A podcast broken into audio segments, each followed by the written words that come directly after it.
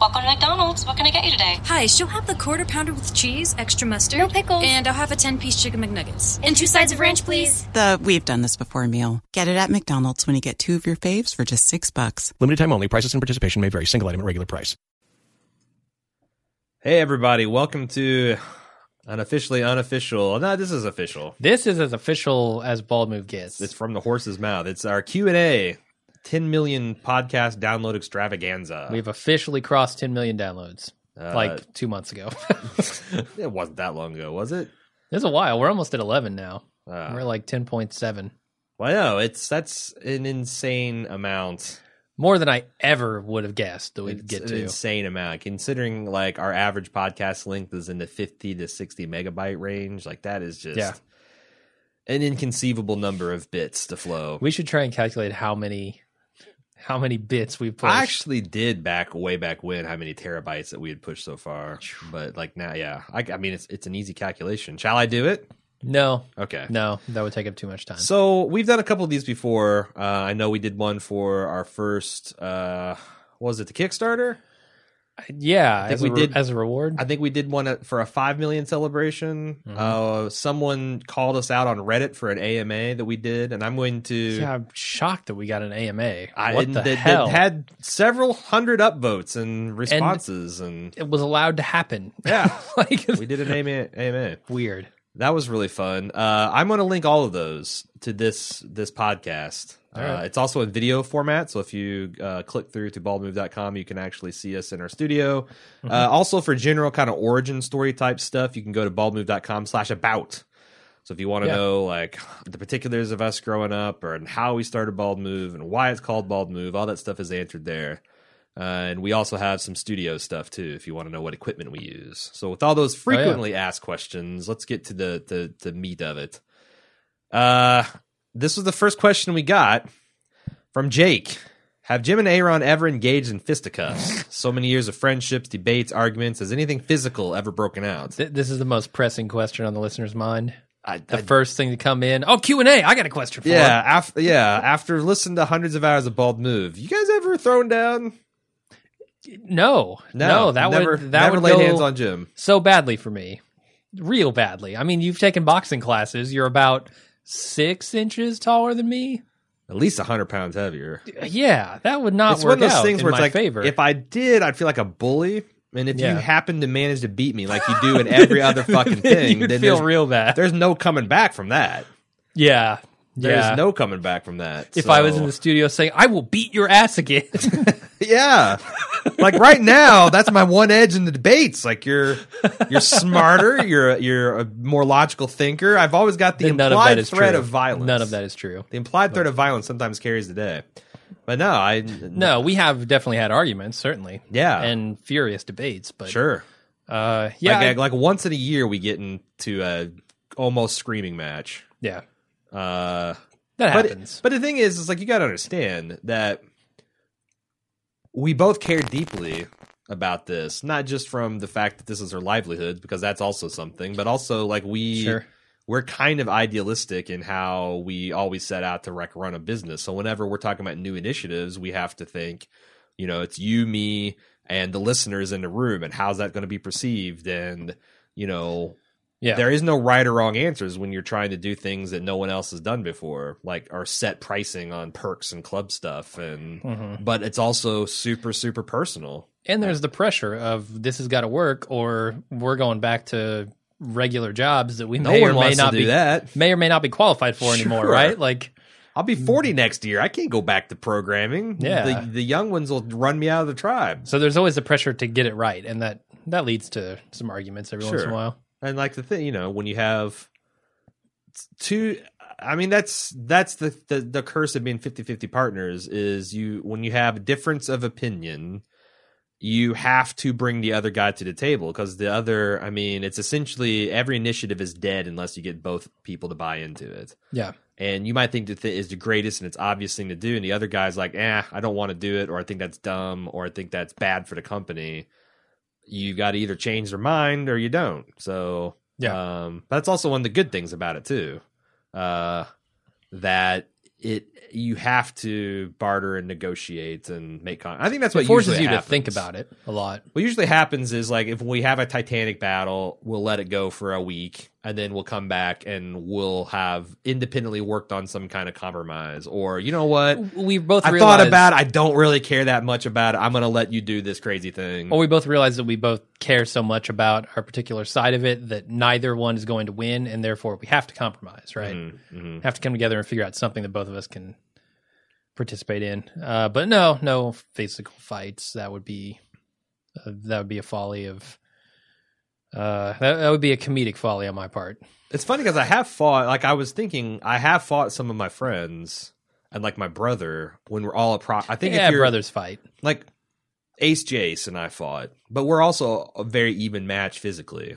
Mm, yeah, so I he's a big think that's guy. like if if amongst relatively even matched friends, I feel like that fighting, and it's not like I tried to hurt him. It's just more like you just get in a fight.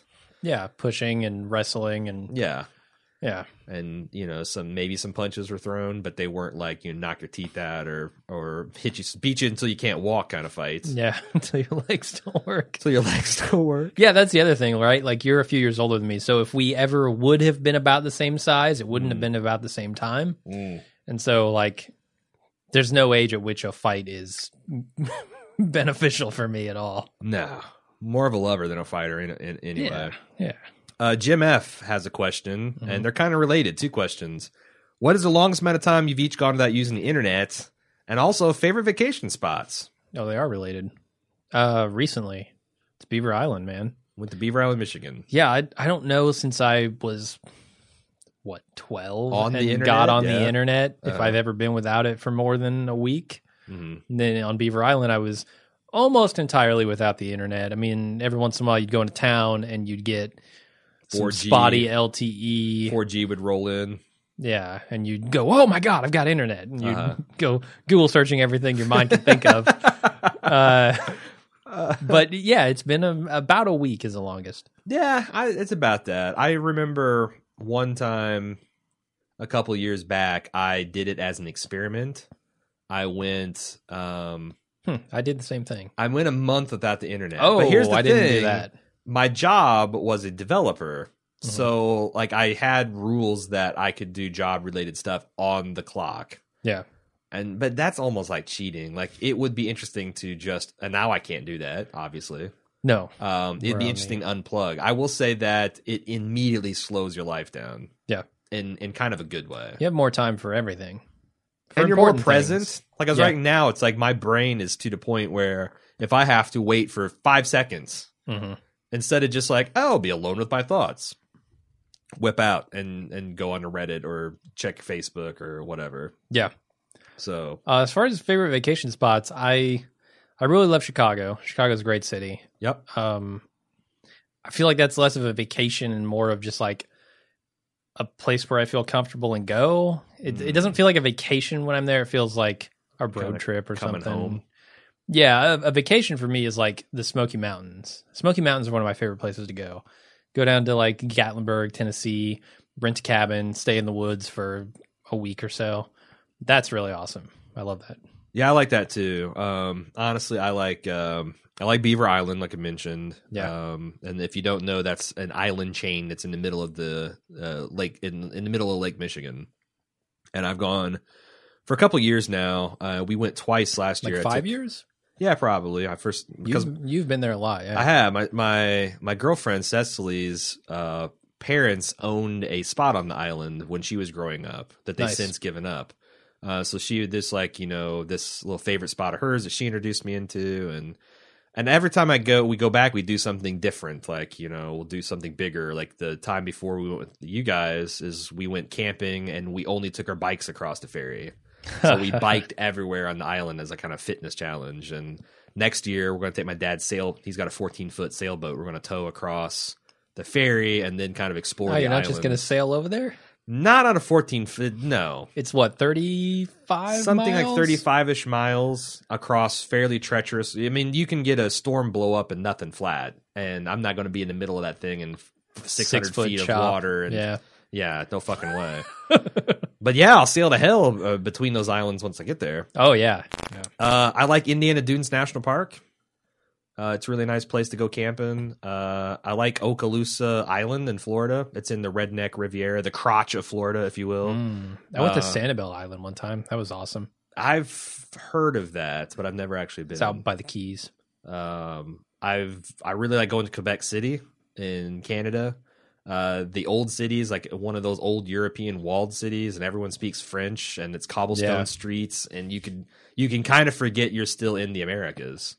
Uh, yeah, I've and- never been outside the continent. Unfortunately, Yeah. I've been, and I've never honestly been that far outside of this country. Like I went to Tijuana, which is barely outside Sure. of San Diego when Sure. I lived there, and then I went to Windsor, Ontario, Canada, Mm. which is like barely outside of Detroit. So Yeah. like, And Ontario is kind of the It's most kinda kind of like I haven't been out of the, the US. Canadian provinces. I feel like yeah, yeah, yeah, it's a real shithole.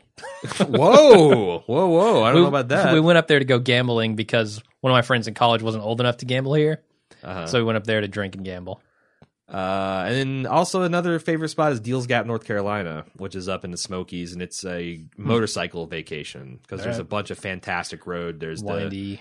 Cherahole Skyway, which was a, a highway that's actually on the ridge of a mountain uh, line. It's it's like I don't know five thousand feet high or something like that. And then uh, uh, of course the Dragon, which is like three hundred eleven curves and eight miles. It's there's some insane roads. They're all just beautiful. But yeah, that's that's the my most favorite vacation spots.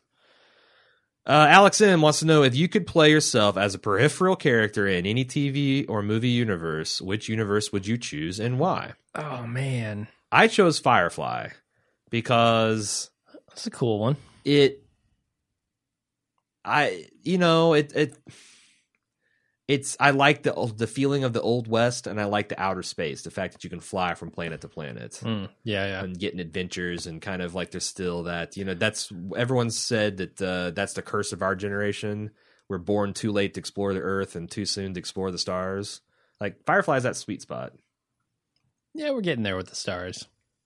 We're getting there. yeah. It'll be a while. but I'm we're not getting, there. out. I'm I've resigned. No, to of I'm course not, not. going to outer space. Well, that's what I'm saying. Okay, damn yeah. it, I'm not going to get to outer space. What's yours? Man, I so it's got to be something where peripheral characters have decent outcomes, right? It can't be like Game of Thrones. That'd be the worst, maybe. Uh, it's something where I wouldn't Yeah, wouldn't it'd be, be bad. instantly killed, right? Like, I don't know. I feel like. I I feel like I'd fare pretty well in a Mad Men universe, given that uh, you know I'm a Oh. straight white male in the '60s. Sure. That's probably a fairly good outcome there. Yep. Uh, I feel like, may- but but you know that's not very interesting, right? Mhm. Halt and Catch Fire. That might be a cool one You'd because be a you'd be random in the technology. engineer Yeah, on the- yeah. I'd be like on the team that made. I'd be the guy who got fired from the team. It would be cool to be in the Wozniak era Apple, where you're Oh, hell actually yeah. soldering circuit boards in a garage and writing You're code to the inventing bare home metal. computers. Yeah, That's amazing. you're coming up. You know, you don't have standards and whatnot to follow. You're just For a techie like me, that's that's like the dream. so you're gonna. Is, is that your final answer? Halt and catch fire. Yes, yeah. Okay. Uh, but peripheral says yeah, I'm sidelined too. So I don't also, know. also a um this is a lot of people ask this when is the deluxe wire podcast coming um i don't know never. i do know that the uh season one of uh the season one of the true detective was kind of like a pilot for how we would make that stuff work but it was only a partial success because we actually we sat out to get interviews with like police officers and uh, college professors and Psychologists and- psychologists and and and we weren't able to execute on any of that stuff and that's what i want to do with the wire like i want to get these you know some of these contacts i've actually made and ha- have signaled that they're willing to help me out on this i, I got to find a way to do that within our work process and our work our our workflow That's why I say never.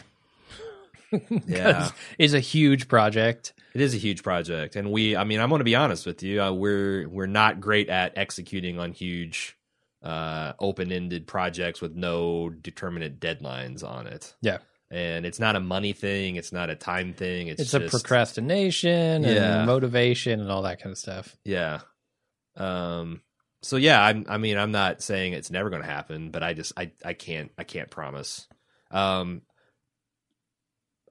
every time we got a big gap in our schedule, I start thinking like, okay, well, maybe this is the time that I should I should buckle down and do it. And I'm going to be a little bit more cognizant of trying to carve those times out rather than looking to fill it, which is what we usually do. Um, okay, Tom from Volkswagen. Uh, this is a question for the quote unquote smart one. I don't oh, remember. oh, so me. Okay, yeah, That's yeah. you. Well, Okay. I, I expected us to argue about that. Oh, well, I just gave it up. I'm I'm the brute. I mean, And you're the obviously, brains. obviously, he's addressing me. Come on. Uh, he wants to know for the question from the smart one. What is your co-host's most annoying trait? ha! I- You didn't answer this last time. I an- I answered it, and then after I answered it, you said, "Oh, I don't I don't know," and I felt like a giant asshole. I've got one. All right, do it. Uh, being, I'm trying to figure out how to term this. Being constantly vaped upon. Mm. Like you're you're a vapor. Mm-hmm. You you like to vape, and this room is small, and so I picked up vaping from my girlfriend. She used it to quit smoking It's a silly cigarettes. thing. It's so and silly. I don't even vape nicotine. I just do it because it's it helps me think. So when I'm considering email, and compiling f- e-, email, or reading Reddit theories, I tend to be on You this side chain of the vape. table. I, I chain vape. Yeah. Yeah. and and, And if he's some got of a it fan rolls pointed across- this all of it all of All it of rolls it. across. if I'm being honest, all of it rolls across. Yeah, and it just I don't know. It's it's one Do thing. you want me to stop? Because I'll stop for you, Jim. Oh, you'll stop for me. Uh, Is this a re- this is this is something that's going to you know just going to end the I, empire? I've never said anything. No, you've said it a couple times. Have but I? have yeah, but kind of in the same way that like you fart, and I'll be like, Jesus Christ, stinky one, or like, what did you eat broccoli last night? But I understand why people fart. I don't understand why they vape. But you vaped before I vaped, motherfucker. And I quit. Like, so you did it just Almost to quit immediately. smoking, and then you quit. no, I, I never really smoked that much Wh- Why did you start vaping then? because I thought it was going to be cool. And then I tried it for, I don't know, a couple weeks and was like, meh, don't really Huh. like it. I just can't get enough of the robot cock. Apparently Is not. what it is. Uh, yeah. So do you want me to I- it stop? doesn't. I, didn't don't even know. bring my vape today. I I'm don't- kind of get honestly. I'm kind of getting over it. I don't know. We should put it up to a listener vote. No, Fuck Uh, that. it doesn't bother me that much, but it's definitely the most annoying thing throughout my day. Okay. I'm Well, like, that's not oh, so bad. God, I'm I could getting- just stop doing that. All right. How bad is it annoy you now if I just continued to do it though, knowing that I could stop at any time? and that I've brought it up, and Yeah, it's a sure. it's a point Uh-huh. of conflict.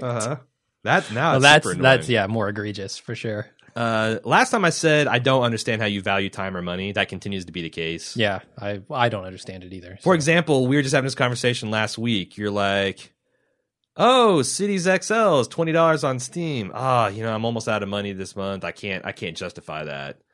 Literally the next day, oh, it's on sale for fifteen bucks. I'm thinking about getting that. I'm like, how can five dollars on s- sway your decision? I also wanted to do some streaming of it. I, I got a good video out of it. Aaron's There hole. you go, Aaron Toll. Yeah. Yeah. yeah so that continues to that continues to be something i i, I study it- jim i it study confounds me jim too. i study jim to try to figure out because he goes through these v- like obsessive patterns Oh yeah. of things that you do and you get really into it and then sometimes it sticks with you sometimes it doesn't and i study you like an anthropologist to try to figure out what do all these patterns mean Are you keeping what type logs? of person yeah Like journaling detailed my- notes. you haven't noticed No. I've, I'm all, I've, I've built a blind Maybe I'm in your so living concerned room. about the vapor. that- That little that little vase uh, f- plant thing you got is just a blind for for my studies. You're hunched down in there, waiting, waiting and watching. Like, uh, what's the gorilla lady? Jane Goodall, Jane Goodall. Yeah. uh, Jessica O. One day I'm gonna kill you. Your your most annoying trait is you take half my money. That's yeah. That's yeah. by far like Jesus, Jesus, really? You're gonna take half half of this? what is this a 50-50 What partnership? it is? Must have been drunk when I signed those paperwork. Yep. Uh, Jessica O says, "Congrats, as fellow podcasters, I'd like to know how did you know you had the potential to make this full time? So we accidentally started making money Yep, uh, with an Amazon link. because we got to the where the bandwidth was approaching several hundred dollars a month. because we screwed up. Like we decided, oh, we're going to do this all through S3 and we're going to host our I own don't think shit. we screwed up, but like s- some of this stuff was like so new. Like lib, like it's not like today. It's like I'd tell some go to Libsyn. Go if Oh, you yeah. want to host a podcast professionally, go to Libsyn. They'll fix you up. That wasn't like, like an obvious thing, and you still had the Podbean and like that. that that's solution true, yeah. still, and there's like a bunch of free stuff, and we got burnt on a couple of those. um, with the reliability and stuff. So we went to S3, and then S3 started getting too expensive, like a couple hundred bucks a month.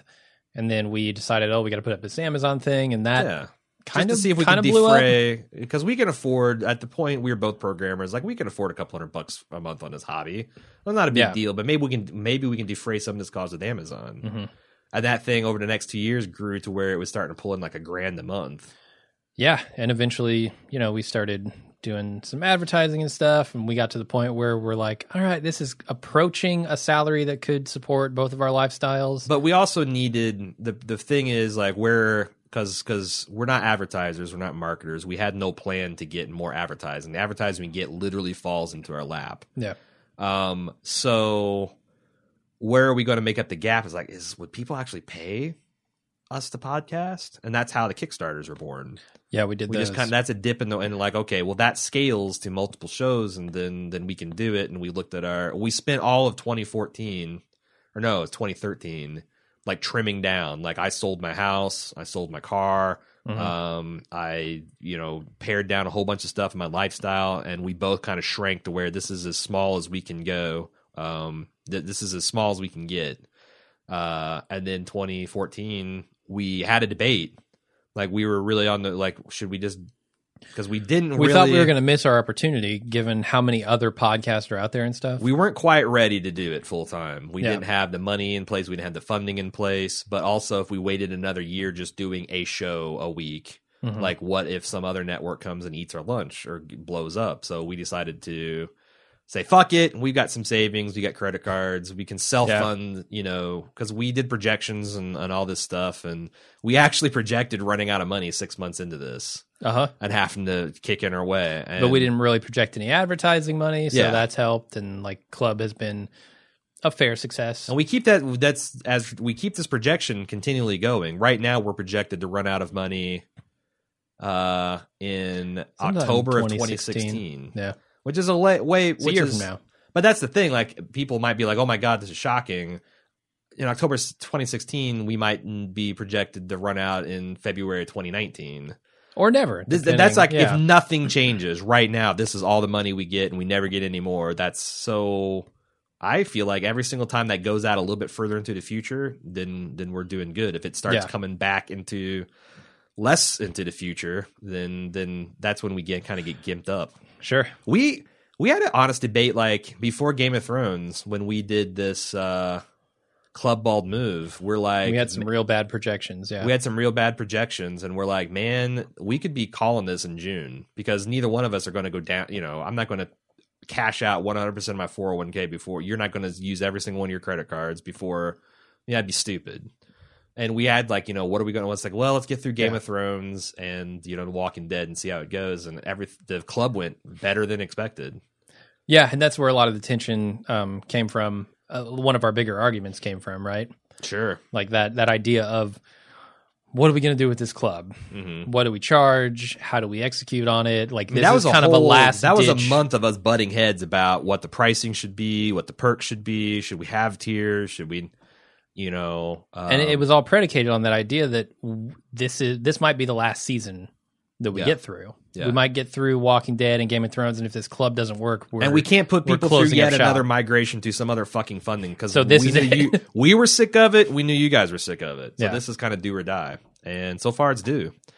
Uh, we kind of talked about this. What kind of projections did you make in terms of income per download slash number of club members to make it work? Are there any other metric income levels to make it a viable business? Yeah, we didn't get super specific on that. Like, oh, here's how much we make on a club member. Here's like we kind of did, but We've since done that, but we had this idea that we needed X, like we needed a, like fantastic success would be like Yeah. five thousand club members income per download, I would love to get that number, but it's so hard to come up with. Yes, um, and and like a we we we I think our baseline is we need a thousand club members, and we kind of like in between there. We've got how many now?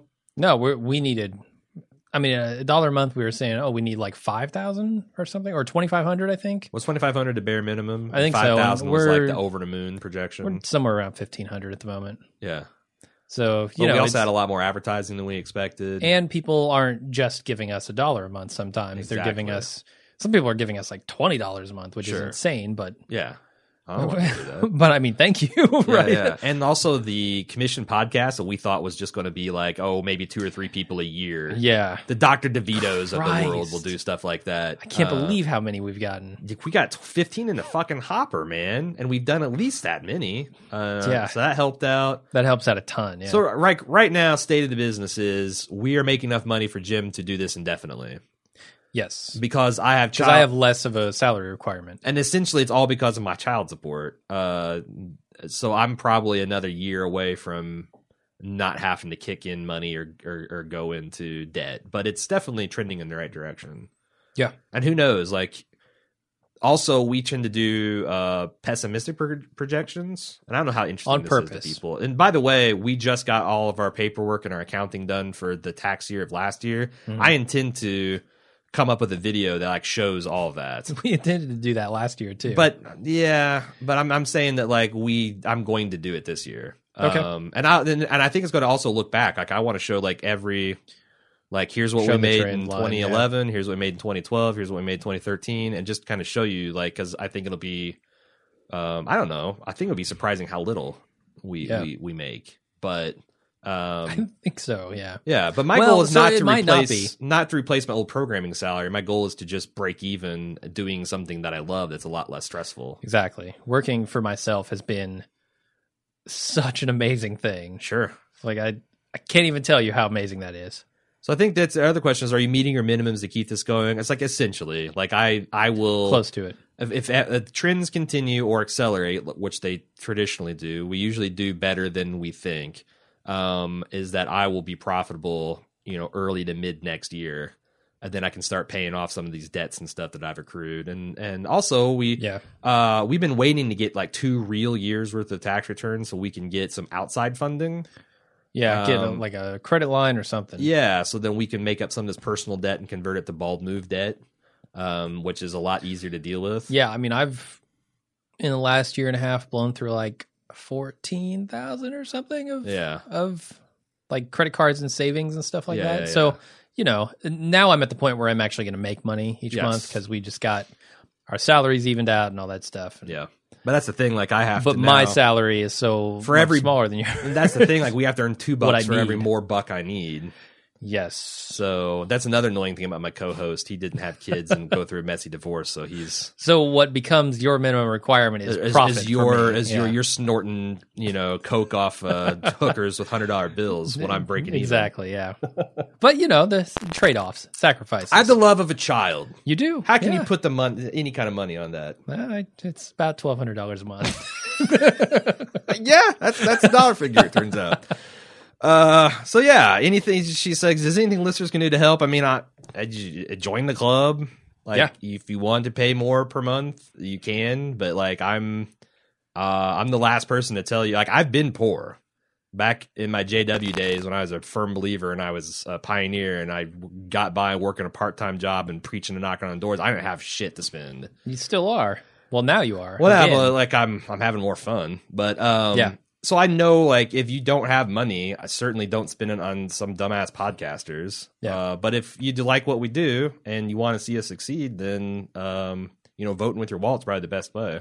and we did make it as cheap as humanly possible. That's that was our core principle. Like Yeah. uh I don't want to gate anyone out of stuff that they want. And I wish I could I could give it away. We've debated about whether like to time gate this, like maybe after a year rolling. I mean, that's stuff that we're talking. I don't want to talk about. but in I front don't of want it to. everybody. We also don't want it to be so complicated that people check out of it. Yes. they're like, you know what? I don't understand this, so fuck it. yeah. It's almost better to have just like this super low price. Yes. Let everybody buy into this one thing that gets them everything, and they never have to worry about it. It is annoying because I really wanted to be a dollar a month, just straight up. But the credit card can't, fees, such yeah. as that, you would we would be lose not losing money, but you know the the proportion of money we'd ke- keep for that one dollar. So that's why we make it. If it, it's if the minimum price for a month is two dollars, minimum price for a year is twelve.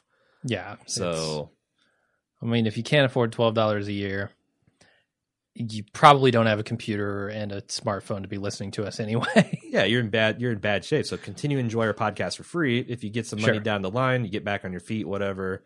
Uh, you know, keep us in mind then. I think that's fair. yeah. Uh, Ant Man B. Jim, you mentioned watching one of the Borgia Borgia, yeah, shows sure. a while back on one of the other lunches with Jim and Aaron. Which one are you watching? The Showtime series or the European one? What did you think of it? It was a Showtime series. I Uh, get to just sip rum during this. I th- so I thought it was pretty good, but I felt like it went off the rails once the Pope went crazy. Uh, I don't know how that sounds to Aaron, but the Pope goes crazy in that show.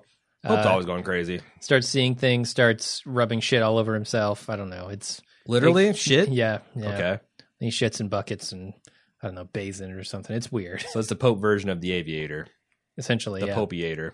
Yep. Uh, starring what's his face with the giant fat head, and I can't, I can't think of his name. You, you'd recognize him if Jeremy you saw him. Irons. Yes, I thought Uh-huh. he's got a fat head. Yeah, he's got a fat head. Well, he's got a fat everything, I guess. Jeremy Irons is fat now. In that show, yeah. Yeah, he's a big fat pope, man. Wow, I always thought him, him being kind of lanky and skinny. I mean, look, uh, yeah, I always see him and he's got. Look like- at him in Borgia though. All right, well, I'm not going to do that. Uh, But- yeah, I, I was enjoying it, but that was one of the things I was like background watching. Hmm. So, you know, I enjoyed it for what it was while I was background watching it. Sure. It, it wasn't something I concentrated on. Uh, Freddie says, when is Ball Move going public? As soon as we are big enough to get on the if we thought that NASDAQ, would make us a ton of money, we'd do it right tomorrow. I mean, going public, yeah. I mean, there is like We- then you we got kind of already are shareholders. for the- for all intents and purposes, right? You got you got shareholders to actual answer to rather than just people that you don't want to piss off because Yeah, the answer is probably never. Like I Yeah. don't, I don't see us ever. Why would we? I mean, it's not a philosophical like I don't I don't believe in public companies. It's more like I just don't see it. I don't know. I'm well, never. the pressure then becomes like the pressure turns around to the other side. Like right now, we make the content we want to make because we want to make it. yeah, We think it's cool. We think the audience will think it's cool. you go public, if you got go public, you profit for have their to make a shareholders. profit, and if you don't, you're either going to be out of business or off the Nasdaq or something. I don't know. Yeah, or we get we get we get kicked Or you off get- our own network. That'd be I mean, bullshit. you can get brought up on fucking charges for not making a yeah, profit. right. It's bullshit. Well, actually, that I would believe you'd be brought up for you'd be brought up in charges for failing to make a profit. If you're just stealing money from people and taking advantage of ignorant people, that's you get a you get a light slap on the wrist. Okay, You I do see- I see what you're real saying. Yeah. real real federal time for not for turning not a turning a profit. Yeah. Uh, Dances with Wookiees says, "What is the one show or shows you secretly or not so secretly love that everyone else hates or has been critically panned, and why do you like it?" I have an answer, and it's reality television. Like Mine too. I love American Choppers. Uh, Back in the day, well, I don't even think that's on the air anymore. Terrible. But uh, back in the day, I loved Monster House, Monster Garage, all those like Like we buildings- throw you in a junkyard and you build, build something. stunt shit. I like uh Dual Survivor, like Cody. Deadliest catch is mine. Cody and Joe are just fucking hilarious, and I love watching those guys. I like watching Bear Grylls drink his own piss, although his show is getting ridiculous. I like Les Stroud, Survivor Man. All that stuff is trashy and is of dubious use for me, but I do love watching it. I can like Yeah. my happiest thought is when I have a Saturday night and like nothing else is going on. This is of course before I play Destiny, and like Discovery's having a Survivor Man marathon. Yeah. Oh yeah, time to crack back the beers, wrap up in a blanket in the couch, and just turn off my brain. How about you? Yeah, pretty much the same here. I like um like Pawn Stars and um, American Pickers and uh Deadliest Catch. Oh, I And- loved and it. the- Deadliest Catch back in the day. The first two three seasons Yeah. were legitimately gripping. I thought so. uh and then um like cooking shows. I like Mm, a lot of the Alton Brown stuff. He's he's got a good thing going. mhm. I don't know. I feel like that's just a certain demographic that likes that stuff, not like, oh, those are shit shows. But yeah, for as far as draw, I don't really watch shitty scripted stuff. I don't watch any of like the CSIs or anything. I mean, like you that. would say American, like American horror. I guess is my guiltiest pleasure. True Yeah, Blood. True Blood was got to be fucking- fair, fairly guilty. That Yeah. used to be good. That's one of those things where I was stuck finishing something Mm-hmm. that I'd started. But nowadays, I'm trying to think of anything that I just watched as shit. Uh, There's so much good TV. It's hard to like even Fear carve the out time Walking for Dead's it. not shitty. It's shitty by our standards, but it's Yeah. not cover your Yeah. eyes. Like you know, I would be embarrassed to confess to watching it. Uh, he also said funny story. uh, Dances Wookiees does. I was listening to you guys through iTunes, with the Game of Thrones podcast. I then started listening to this Fargo podcast through iTunes also. Sadly, it took me quite a while to realize I was listening to the same people in both podcasts. Oh wow, That's amazing. I feel like we both have fairly distinctive voices that you would be easy to Yeah. pick out. But maybe there's people that are like, you know, the same way that you can be tone deaf, maybe people are like voice deaf. or if you're like background listening, kinda. Yeah. Maybe you're just like half paying attention because our intros are the same on every show, right? Sure. Welcome to whatever show it is Yeah, yeah, on yeah. whatever network it is. I'm Jim. And I'm murderer. yeah, so I feel like it'd be hard to miss that if you're paying attention right at the beginning. All right. Uh, this is a this is a doozy. A man is no one on the forum says, "Okay, guys, good news. I've All right. just purchased a majority stake in HBO Inc. I'm Oh. putting you in charge of our next big project. I'm going to open up the checkbook and then sit back and watch the magic happen. Build me your dream show. Directors, producers, main cast, supporting cast, format. It's your world. I'm just living in it. What's the plan and why? This Oh. is an amazing question. This is an amazing question. I love this.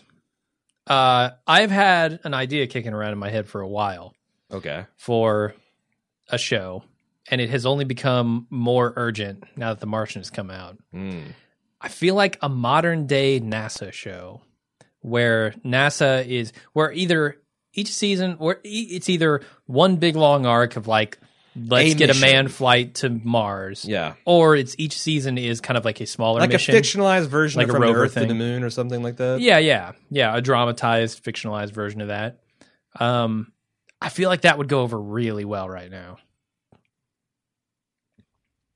where you're kind of like, oh, we've got the guys at the JPL doing their thing, and we've got the guys in Houston doing their thing, and and the astronauts like and they're all families communicating and trying to figure out how we do this. what's a person that goes to Mars on perhaps a one way trip, What are they thinking? but it's certainly going to be you know five six hundred. It's going to be s- years before you see these people again, Yeah. and it's going to wreck your health. What do those people do think? What do their families think? And to me, the f- most fascinating part would be, you know, getting an inside, hopefully not too fictionalized look at NASA and how they operate and like Mm-hmm. how the different parts of NASA communicate and work together. Um, but also, you'd have to throw in like, you know, love interests and families and uh, a, a lot of different stuff that would make this drama more palatable Uh-huh. to, I guess, the general population, Sure. the people who aren't just in it for the science. Hmm. Uh, so who you but I got? Who think do you attach that'd be to amazing. this project? Um, so I've got some. I Names. got a suggestion for producer. Tom, Thomas Hanks. Tom Hanks is a good one. Thomas Hanks would have the checkbook open and he'd have the guys at NASA that you could talk to for like authenticity. Like he'd bring a lot to the pride. He's done would. this. yeah, Apollo thirteen was kind of. And he did he, he Masterful. produced he was one of the executive producers on From the Earth to the Moon. oh shit, I didn't So know. it's that. like he he'd he'd have this uh, I think a Tom Hanks. Like I, I'm going big. I'm shooting for the moon here. No pun intended. Uh, shooting for Mars. shooting for Mars here. Phobos. Steven Spielberg. Let's bring Steven Spielberg in to executive Sure. produce Hanks this and thing. Spielberg. I, That's I don't want him like in the creative, but I want him setting this thing up, right? Because Okay. he knows how to get a job done. he needs to turn on the money spigot and make it happen. Exactly. Uh, I think for directors, I'm going to do this like rotating director thing, Okay. right? Like most TV shows do. I'm going to start off with Christopher Nolan. I think Christopher Nolan could make an excellent episode of a space based, technology oriented show. It'd be about a man with with daughter issues. I mean, maybe, Y- y- I- but he'd have the premise for the show, right? He's he's just the director, right? Okay. He's not going to write this thing, Okay. so he's going to execute on a vision. Uh, Ridley Scott, I think, is a no brainer given The Martian. Uh, Danny Boyle, who did Whoa, um, that's 28 days later. guy. 28 Days Later, I like his style. Huh. I like his style a lot. I Like, like he, to see he what he can directed do on Crisis TV. episode. There you go. inevitably when when someone's maybe even they die maybe there's some there's the first mission Mm. half or- of the crew dies. half the crew dies yeah. or it's testing it's like uh you know the when uh, uh shoot who's who the guy gus grissom and whatnot died like on the Uh-huh. launch pad for just some training thing yeah. Uh, and then the other guy I would like to have on this after seeing Moon a couple of years ago is Duncan Jones. I think Duncan Jones does like a. Have you seen Moon? i've not seen moon It's- i know of it though It's this very solitary. It's got Sam Ro- Rockwell Yep. in kind of sure kind of the only role in this aside from the robot. Hmm. Um, he's isolated on the moon and some stuff happens. I won't give away spoilers, but I think he could do a really good job on it. Uh, showrunner, who do you think my showrunner is going to be? Vince Gilligan. Yep, Ah, of course, of course. I, th- does he have any particular fondness for this per- material? You just build, you just bring. no, him for but the I think he strength of his constructs a solid showrunning. show. Yeah. Okay, all right. Uh, for writers, I'm going to put him in a room, Vince Gilligan in a room with. Uh, I'm going to pair him up with the awesome Moira Wally Beckett because she wrote a lot of my favorite episodes of Breaking Bad, and David Fincher. I think David Fincher gives you the the snap that you need on the dialogue with NASA, right? Okay, He's, there, there's a speed, a certain rhythm to the NASA communication. you're talking about H. Sorkin. You going for Sorkin? Fincher too. I mean, he did Social Network, right? no, that was Sorkin that wrote it. I think Fincher directed. Are you talking about directing or writing? Oh, Because if you're wanting yeah, di- you're right. snappy, Sorkin. fast paced, There you go. walk and talk dialogue, you got to get Sorkin. You're right. Okay. You got to talk him into doing So we'll- television we'll- again because he said fuck television after, after the, newsroom. We'll we'll shove David Fincher into the director category. Okay. And then we'll bring Aaron Sorkin in for the writing. All right. I, the cast is the hard part because I know that I want some stars. And I was thinking maybe as an astronaut you could get like Leonardo DiCaprio in there, see what he can do on the small screen. Uh, and I feel like he wouldn't really play the scientist very well. Like I don't Okay. view him as like this really intelligent kind of like a little neurotic sort of character. Hmm. Um, I view him more as like you know the leading man with the boisterous personality and that kind of stuff, and Yeah. that that fits the astronaut role. Yeah. And then I think I would bring in Carrie Coon for an astronaut as well. Hmm. I think she could pull off a good she astronaut. would give a good like mission commander or specialist. Sure, I think so. Yeah, she's got that no nonsense approach. yeah.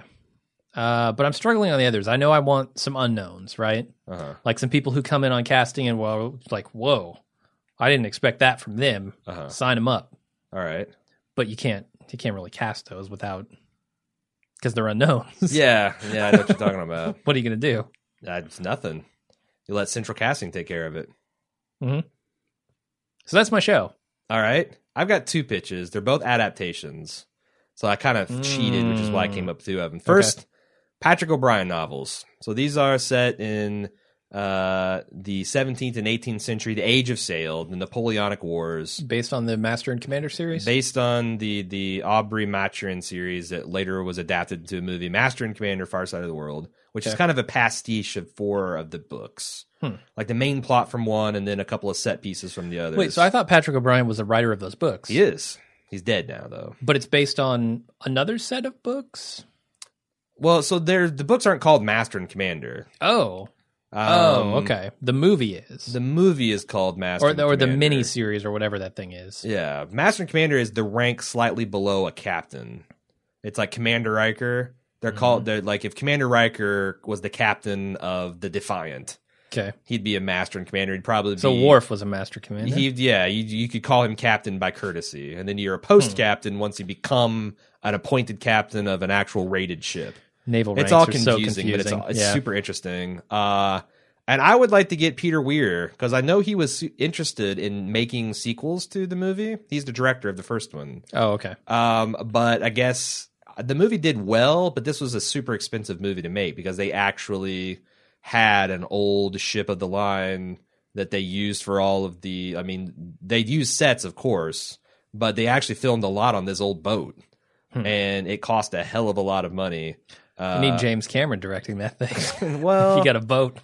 I see. I feel like that Weir really respected the original material and the. I think what makes Patrick O'Brien works is that it's so utterly rooted in its time and place. Like all the Yeah. dialogue, even the way the the the book is written, feels like it. It feels like something that was written in 1805 and has now been published for the modern day. And it's hard to explain how that is, other than you know we're just used to a certain type of no- novel like you know the way things are described with really long you know kind of flowery and the, the way dialogue is set up he doesn't like sometimes he doesn't use quotation marks when he's quoting several people and you just have to buy Hmm. it, it, it feels like you're at a dinner party and you're just getting snippets of stuff What, I what thought- navy is this? Is it the British Navy? it's the british navy Okay. um, and I I kind of want to take all the main cast in the movie, even though they're too old to play the very beginning. And I would like to do this. Like, there's 20 books. You could do a book or two every season. So you're talking about 10 to 15 year run show Um, but it also every book is kind of self-contained, so there it has a a long narrative arc that eventually, but each thing one is kind of sef, sep- severable. Each book is kind of like this part of the Napoleonic War and this part of and oh yeah, here's 1812 and we're at war with the Americans again and oh fuck, Napoleon So it- escaped Alba. uh, It'd be like Star Trek, yeah, where each week is a new adventure, or would it be no, more no, no. serialized? Each, each season would be a story that goes somewhere, and then there's also ties from some season to Gotcha. season, but it's not usually like there's a couple. There's like a th- a three book series here and there where you kind of have to take them as a unit, but you could probably do that in a single season. okay, Um, yeah, because the books are not as overly long either. And I'd like to use all the main cast in the movie, even though they're not they're too old. I thought that Russell Crowe was great as Captain Jack. Um, I thought that Paul Bettany was awesome as the surgeon, uh, the doctor Hmm. Stephen Matron. Uh, the things they fucked up is they cast they cast uh, Peregrine Took as Barrett Bonden, which is like the the the biggest baddest ass sailor on the boat. That's horseshit. I want to cast Jason Statham. And also, they had this sure. dude, Awkward Davies, which is this vicious, brutish. Like, if you want to board a ship and you send this guy with boarding axes and pistols, and this he just gets the job done because he's so fucking terrifying. I want Tom Hardy in full blown Bronson mode for that. All right, Um, so yeah, the other one is Harry Dresden novels, Yeah. um, which are you know I've said it a bunch of times, but it's it's essentially a no shit wizard like Gandalf the Grey Wizard, but in modern times he's thirty ish and he works as a private investigator in Chicago.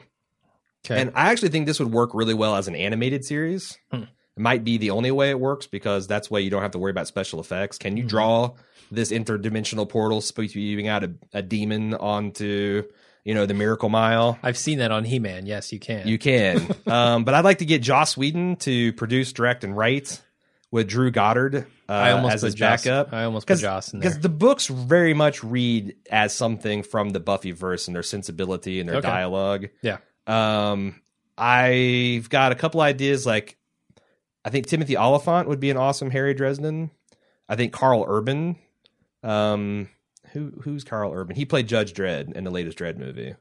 Would Hmm. be a good Harry Dresden. Nathan Fillion doesn't look like him, but he's got the attitude down. Plus, you know, Nathan Fillion doesn't work enough, in my opinion. yeah. And He's doing a lot uh, of video games lately. the uh, police sergeant that he's interfacing with all the time, uh, Murphy, uh, I think Rachel McAdams, pretty much in her Ah. current True Detective season two mode, you drop that character. That's Karen Murphy. Done deal. And there again, this Okay. is this book's al- this is already a thirteen book series. He intended to be a twenty book series. Uh, yeah, I, c- I just can't believe they don't. If you cast the right mid twenties cast, because each book takes a pra- approximately a year in the life of Harry Dresden. You can make these movies Harry Potter style forever and rake in the bank because they're all fucking awesome. for the adult crowd. Uh, so there you go. Um, I would also need to put Peter Stormare somewhere in mind. He's so good in Armageddon. How can you not? would he be Russian? of course, yeah. Okay. Yeah, but you know, he would have his Swedish Russian accent.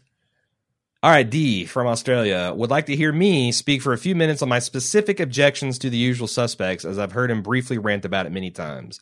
It's one of my favorite movies, and I'd like to know why he hates it so much.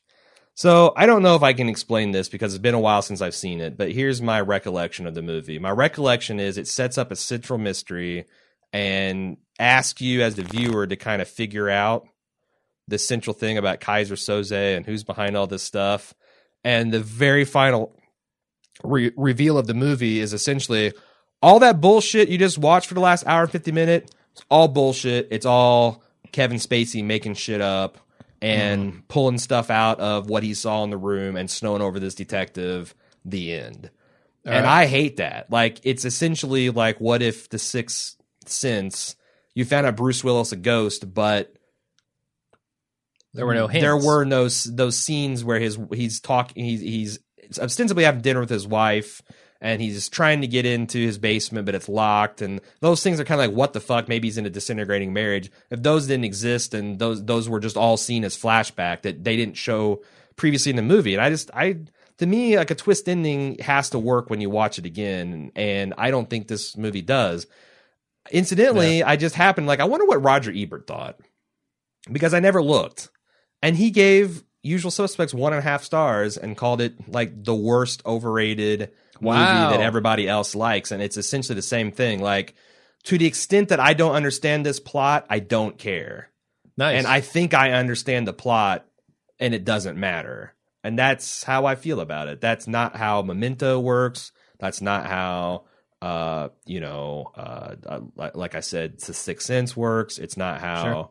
uh, the other Nolan movie that we like, Inception, works. Yeah. Those things are all very tight. And this just felt like it's jerking me around. So okay.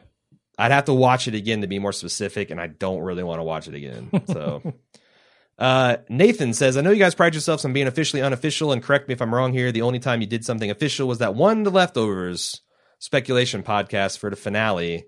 Uh, you remember correctly. My question is this Would you be open in the future to hosting an official podcast if the opportunity presented itself on a show, if asked by actual executives, or would you decline the option in order to have freer speech and opinions? Basically, money, more authenticity, and possibly more interviews, etc., versus the ability to speak more freely and complain, critique the not so good aspects of the show. So I think How big is the check? I I don't know that he's setting up a completely false dichotomy here, but I feel like there's more room in this than just like you're going to get paid or you're going to be able to speak your mind. I, I would like to think that maybe there's room for a little bit of both, right? Yeah.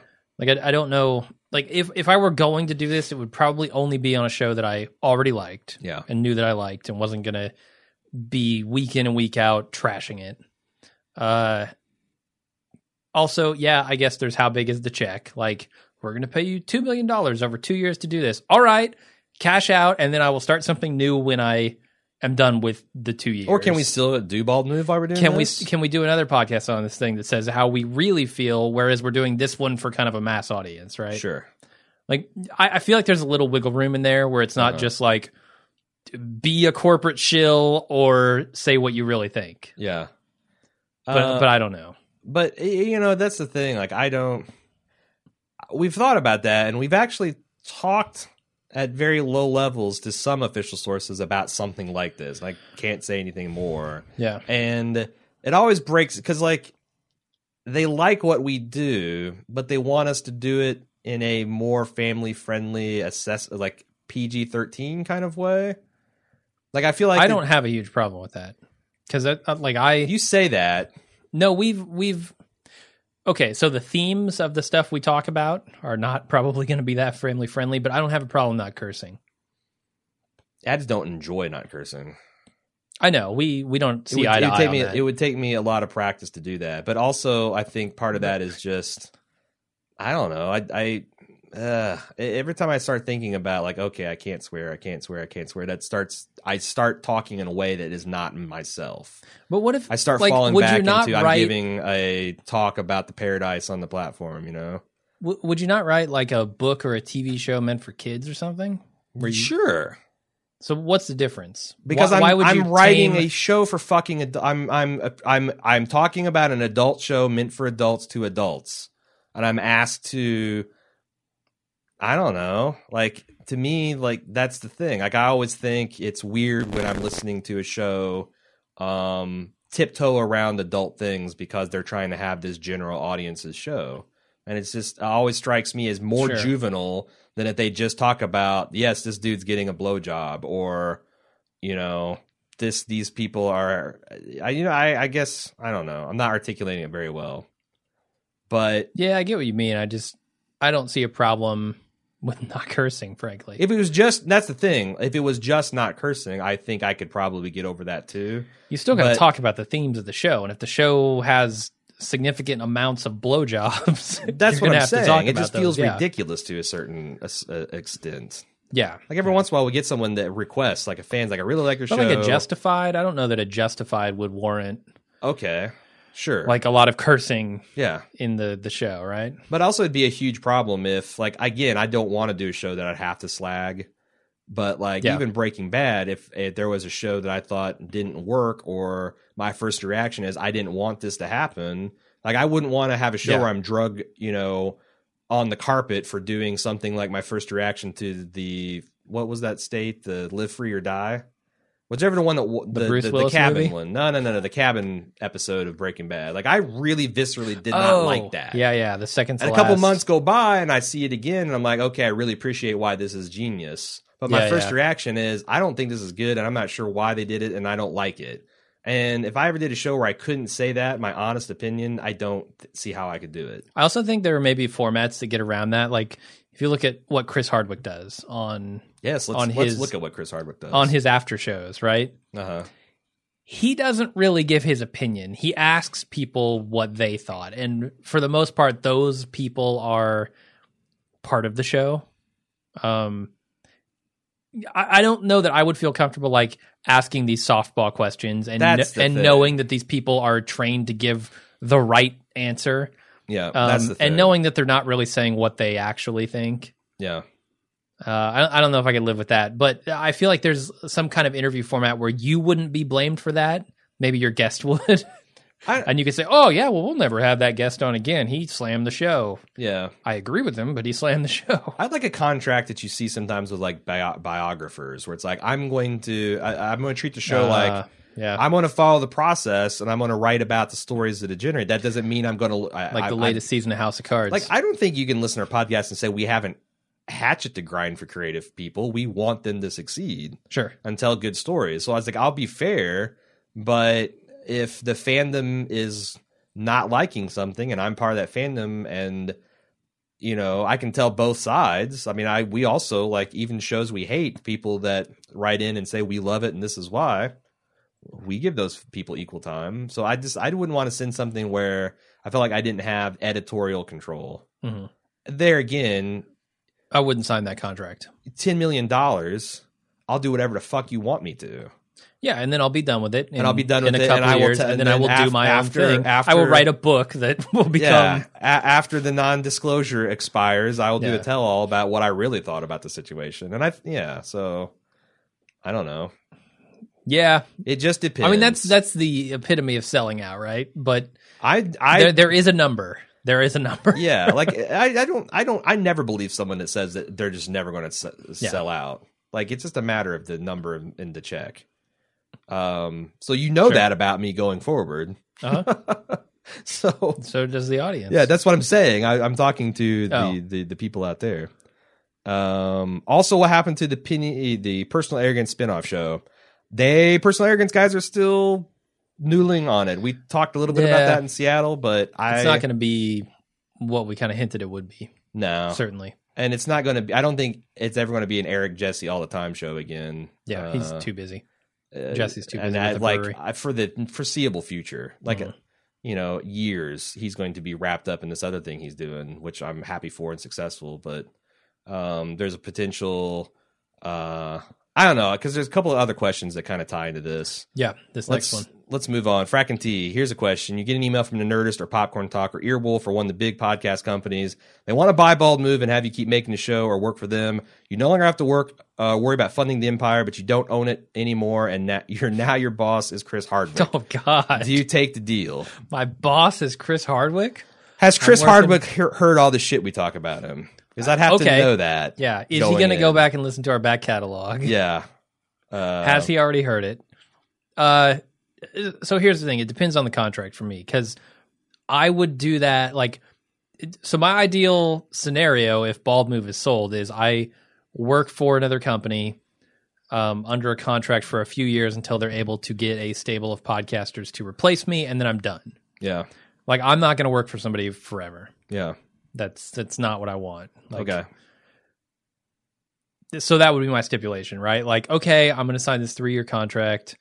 I will continue to produce content until that three years. So figure it the fuck out. Mm-hmm. Figure out how to replace me. And at the end, maybe you contract again, but you don't want an open Maybe, maybe, but- 10 year contract to do No, the Bald Move show brought Three to is you about by the the, limit. Nerdist. yeah, Yeah. Because you, never you don't, you just never know. What if it's hell on earth? yeah, And you're stuck like that's the thing. Like Hollywood contracts are fucking contracts, man. yeah, yeah. They will sue you over that. shit. both ways. Like you know, Yeah, the Adam blink of Carolla an got eye. Adam Carolla got paid like eight million dollars to sit on his ass for two years and do podcasting. I'll take that because contract. CBS. But also, if you're in a show that you hate with creative people you hate, Yeah. and people are trying to stifle you and and and keep you down, you're kind of stuck there too. So Yeah. So the, the answer is hell yeah, I'd sell Bald Move if the number is right and if there's a plan for the future. If it's not just like, yeah, you'll just keep doing this forever for us. Because Yeah. the, the best part about this, frankly, has been working for myself. I don't, I don't have, we, c- we can do whatever we want, right? Like, Mm. there's no higher power to say, oh, no, you can't charge a dollar a month for your club. That's Mm-hmm. too little. You got to charge five. Uh, there's nobody to say, oh, yeah, you, you have to cover this bullshit show that we know you're going to hate. Yeah.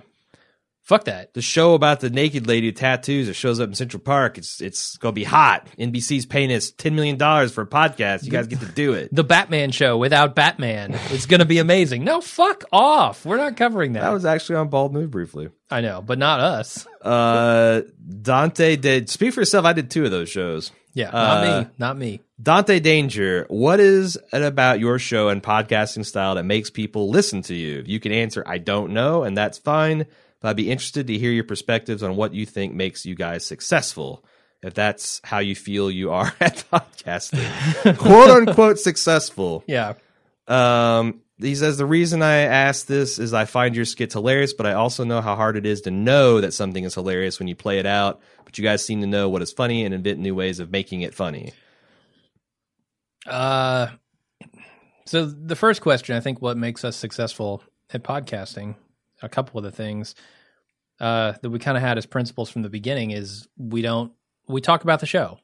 Mhm. We don't go off on tangents all that often. Yeah. Um, it's it's very rare that we get off topic. Um, obviously, you know we've been friends forever, and that's been something we've talked about before. We have good chemistry, and we're consistent. Like those are the three big things that I think have made us successful. Yeah, I mean that's when I started doing this. It was you know Bald Move was not a money making operation. It was a way for us to kind of keep in touch when you went to Chicago. Yeah. and I was busy at the time. I was the director of IT for this big company, and so like I've always been busy. I've been busy ever since I've been an adult. Um, It's kind of like a disease of mine. I pay, say pathologically overbooked, but I have to like schedule my fun. And that was the thing. Is like I believe on doing this professionally, even though it's kind of a joke and we have fun and everything. Like if we say we're going to do something this weekend, and by God, we're going to do it Yep. and we have to keep that schedule and uh you and i you know had very strong opinions about podcasts like we listen to professional and amateur ones and the ramble like there's a certain class of podcasts that they love hearing themselves talk and they you can get 30 minutes before you've actually heard the thing you came to hear for because they're talking Yeah. about funny quote unquote funny stories of and how was we- your week? yeah Fuck you. How was my week? Yeah. Let's talk about the the to- the topic at hand. After doing this for four years, like enough of our private life has slipped out that sometimes we can Yes. talk about our own personal experiences and how they impact our takes on what it's like. It's very rare that we'll accept from stuff like this, where this is just a navel gazing podcast. Th- yeah, this is for our fans. It's not like uh, I think that's that's kind of the key is to not Absolutely. waste people's time and respect that there are other shows that they can go out there. And we've also uh, we like podcasts. We listen to a lot of the quote unquote competition, and we've always had this philosophy is of how can people eat our lunch? Yeah. and how can we do that before they do it to us? Um, but yeah, I don't know. I, we we kind of the format that we lucked into is a blend of like what Jay and Jack were already doing plus things Yeah. that we kind of believed about podcasting and it hasn't really changed much. We play around with it from time to time, but Mhm. I yeah, I don't know. I honestly don't know why we tried to get at some of that during some of our um, f- um, surveys yeah. and like asked like you know of all these reasons and like the number one like 87% response was we dislike jim and aaron and want to see them succeed and that that's gratifying and it feels good it's amazing, but, why? it's not it's yeah it's not general like something you can be actionable other than try to be good be I mean, yourself. we try to right? be good which we we like one of our core principles is we don't want to fuck anyone over Yeah. like we never want anyone to feel like, oh, this is not good value for, or oh man, I wasted two hours. These guys phoned it in. Yeah. Um, and you know, we I don't. Yeah. What- And I mean that goes toward like you know his question about how we know what's funny and if we think it's funny when we're making it and all this stuff We don't. we we don't know what's funny to you guys we know what's funny to us right Yeah. and then we make that thing Like if we're cracking up making it, it's dangerous though because every single time we make something that we think is funny, by the time we get it produced, yeah we're like, "Is this still funny?" Just- i don't know if it's funny anymore I just heard it six times with like minor variations, and I'm not laughing anymore. Oh my god! yeah Like I don't know how Key and Peele do it. Like they take it from like, okay, we're super high, and we had this crazy idea. Now we spent a hundred thousand dollars making the sets and making it in reality, and we've edited it and we've done the voices. How do you do that? I don't know. it's it's uh like I would die. I would die of shame and like, oh, this is terrible. We got to start all over. I think so. It ties into the idea that we're not good at these big projects, right? hmm So we take kind of bite sized chunks of stuff. We do these two minute skits, these three minute skits, whatever. And we put that out there because that's the amount of time we can spend on something before questioning ourselves Yeah. and going, oh God, this is never going to work. Yeah. Abort, abort. uh-huh. Um, TV is great from the forum says, Have either of you had a Jehovah's Witness come to your door as a missionary since you left the organization, and how did you react if they did? I had one come by my place last week, and I just politely listened to the spiel for about five minutes, took the pamphlet, threw it in the trash as soon as they left. um, have you, Jim? no, I've never had a witness come by my house. I have several times, and it's always been when my son is there, which Huh. is a very You awkward. think they're following you? No, it's it's all done. You know, um, it's just when he's there. Like if they if someone knocks my door at nine thirty, I'm probably not going to answer. Yeah. Like fuck you for coming here at nine. Like maybe if you knocked like a sheriff would, Or if I know I have a package coming or something. or it's it's the police. okay, fine, I'll open the door. But if I'm just hearing this like measly little like yeah. you know, nah, I'm not going to answer the door. Um, also, like they've been setting up beside this kiosk outside the Sam's Club, and then Kiosk? yeah, right outside the exit, Sam's Club's let them set up this Jehovah's Witness kiosk, Oh, I heard somebody talking about It was me. something like that. and I, it it's, you? it's starting to be I heard it like somewhere oh, else, it's too. going to be showdown at the OK Corral one of these days because I fucking no, like I the thing is like so Yeah, I've got chokeslam I've got somebody. warring Nate, I'm angry at these people and I want to tell them how what a bunch of deluded idiots they are. Mhm. But at the same time, that doesn't help them. Like outright atta- attacking them just hardens the mental shell that they put it in. So I, I think a lot about what you can do to say something that would get them to think, but also not attack them. And I haven't come up with a good one. Can I just say that's the laziest of all Jehovah's Witness moves? What's that? It's posting up outside of Sam's Club. Fuck you, man. Jesus didn't post up outside of a Sam's Club. He went door to fucking door. Uh, That's what I want to see. That's always been the motto. I had to do that shit. No one's home though. It's not very effective. It's true. But I don't know that this street, True. this quote unquote street, Lazy street witnesses. witnessing is, is worth it either. Yeah.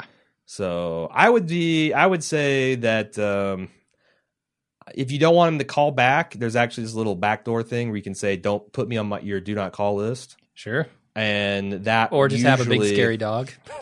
that nah, some some witnesses get off on That's true. I like, know. oh, this this is the have a s- bunch of guns. This signs is the around your scary house. shack in the country with a bunch of do not trespassing and like I love guns and Come to your door with a my gun. security my security No one system can is buy. a Smith and Wesson, and they like, oh, that's not me.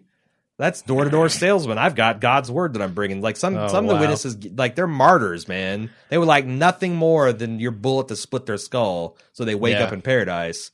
I would just be kind, and if I ever think of something that I that you can throw at them that would throw them off guard, um, I'd let you know. But come, they practice Come to the door naked. every week that that's you might not know this but they they the part of their meetings every week is practicing this shit Oh, I know. they well you know this i'm talking again this is me talking to the listeners they get up on their stage and they they it's an assignment that you hang out hand out the one to brothers and sisters and they practice like it's a door and Mm-hmm. they practice in front of the audience like common objections Here's like how you do i'm it. busy or i don't believe in god or you guys are a bunch of shit or i heard you were a cult and they practice on what to say and then they're critiqued on that practice. It's they're pretty good at it. It's not something you can just go in unprepared and win an argument with a Jehovah's Witness. No, you'll never win an argument. Most of them have canned responses for things. They're Yeah, basically apologists for the Yeah. most part.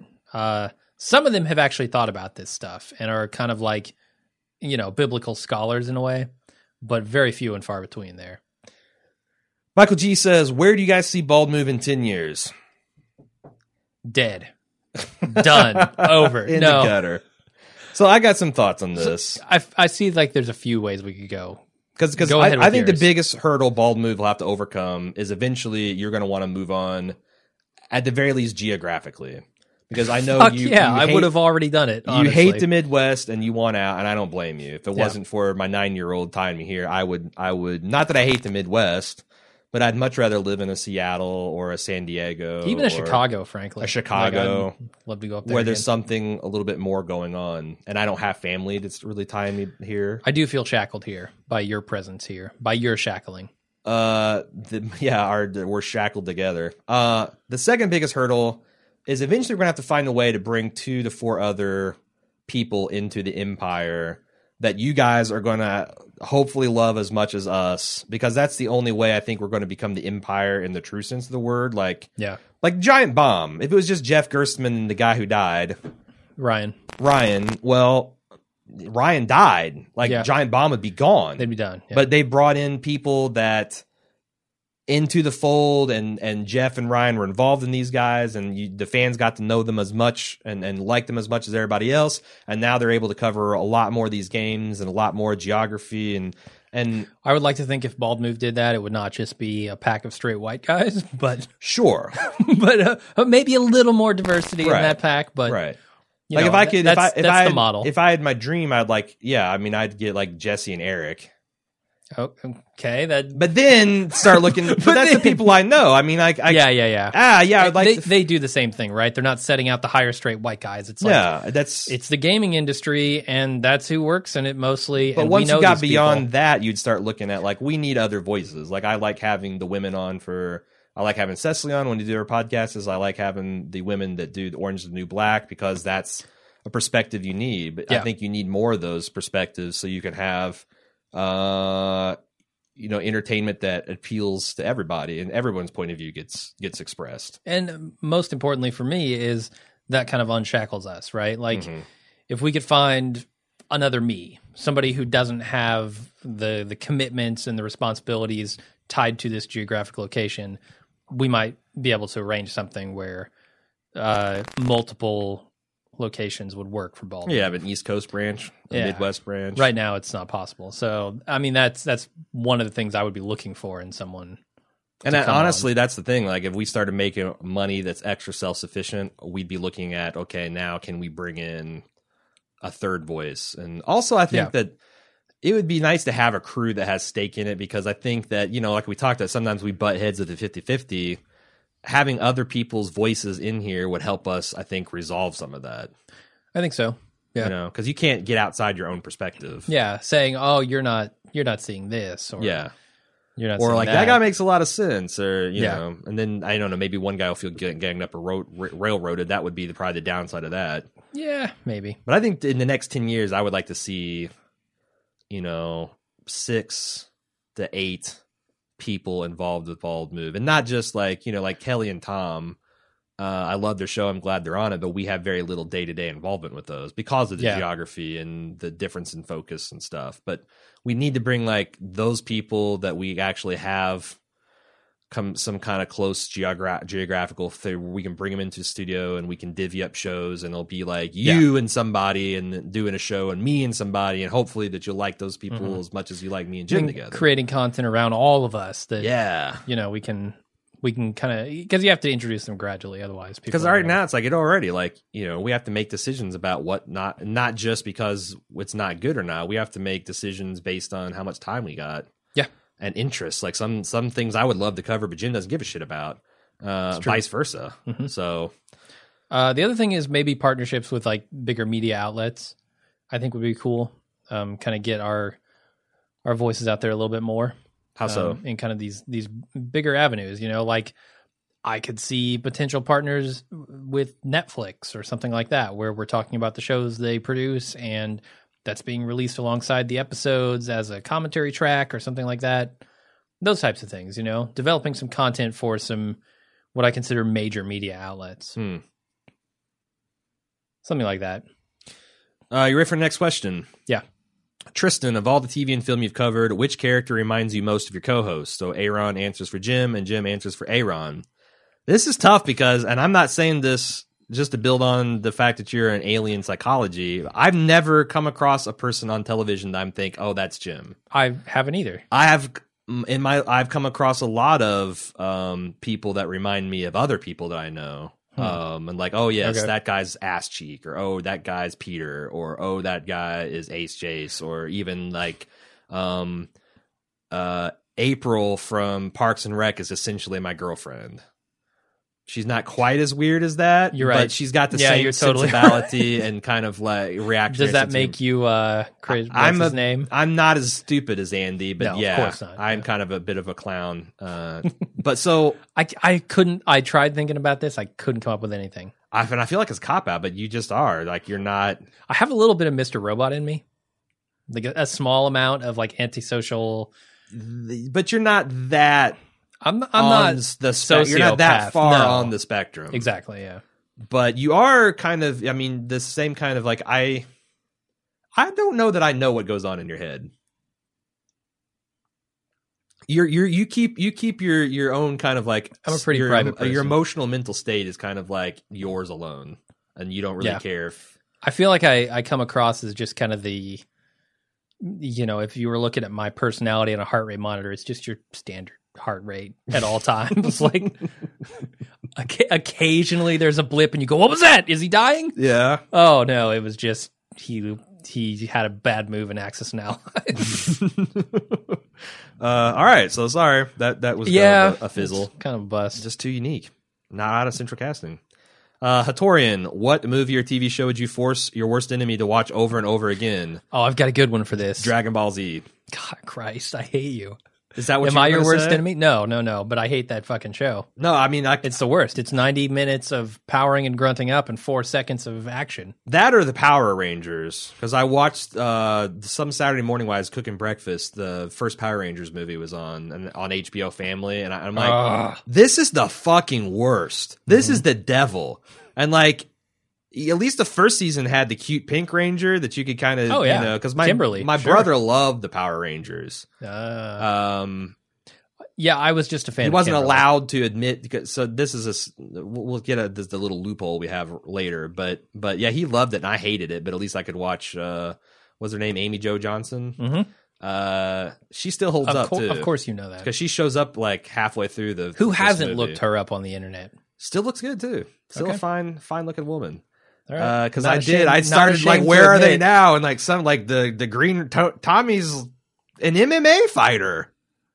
He's got a shaved Which head was the and Green freaky Ranger? tattoos. Not not The- Science Ranger, right? No, no, no. He could be started Oh, off green long and- hair, Tommy. Yes. Yeah. yes, that guy. Tommy. He looks like an MMA. Zach version. was the blue one, right? Zach. He The was the nerdy Science guy? Ranger. Yeah. Yeah, and the Black Ranger was Was the black guy. The black. Yeah. the Black Ranger. Uh, there- Sure. uh, th- those are sh- yeah stuff like that's just shitty. Like just you just be doomed to Yeah. watch over and over again. I've got what I think is an interesting answer. Okay. Something that sounds good on the surface, but I think would drive you insane after a while. All right. Groundhog Day. Yeah. That how meta is that? We thought about doing for a stunt a 24 hour Groundhog Day marathon on Groundhog Day Uh-huh. sometime. I'm not saying we won't, but you know our friend Peter did that. I think he Did made it what? through four times. oh, he yeah, was yeah. sick one day and he stayed home and he told us about it. What a surreal experience it was watching that movie over and over and over again. That's what I'm thinking. Like if you're forced to watch that movie over and over, it's good the first It's a great movie. hundred times you see it. What about the next thousand times you it see is pretty it? meta. That's a good one. Okay. Uh, Tony, this one's for Aaron. Just how sexy is Benicio del Toro? Not at all. My God. He's so sexy, Jim. Wow, his fucked up face, man. His stormy gaze promises a steamy sea of Latin love. He smells like Skittles and milk duds. Uh, He just Ugh. so sexy. So sexy. Ah. I don't see it. Uh Hatorian. Uh, are we going to get a Baldies this year? The Bald Move Awards. I vaguely remember discussion on that and think it would be a cool end of the year thing to do. Either you nominate and open it up to vote, or you guys simply provide your winners. Hmm. Interesting idea. Uh, that's actually underway. We Yeah. record we've and we're recording the entire process this time. Yep. Um, and we are going to involve the fans at some point, probably in the next month. yeah, we Uh, already recorded a video that is kind of the construction of the awards, yeah, us like deciding what categories, we categories, wanted mhm. and and how the debating that. format we're gonna do this in. Yeah, Yep. So that's definitely going to happen and probably be an annual thing. Yeah. Uh, age. Uh, sh- Ahas. Ja- Ahas? Eh, I think it's A- jazz. I think it's actually Jasmine, but uh, it's Age Ace. Oh, Ace Jace. Uh, what's the meanest email you've ever received? Uh, You know, I try not to remember these. I Yeah. try not to keep these these things with me because it only brings you down. the ones that stick out in me is like every once in a while I'll get an email that I guess they think only I read them, but it's like an incredibly vicious take of you Yeah, as a person. and I've seen those, and, and, I've, I've they've come in the the other way too, where it's like, but like the ones that stick with you, are the ones that like really come at you like you're some fucking mouth breathing idiot, and I Well, that's take the thing, umbrage yeah. at that because you're my friend.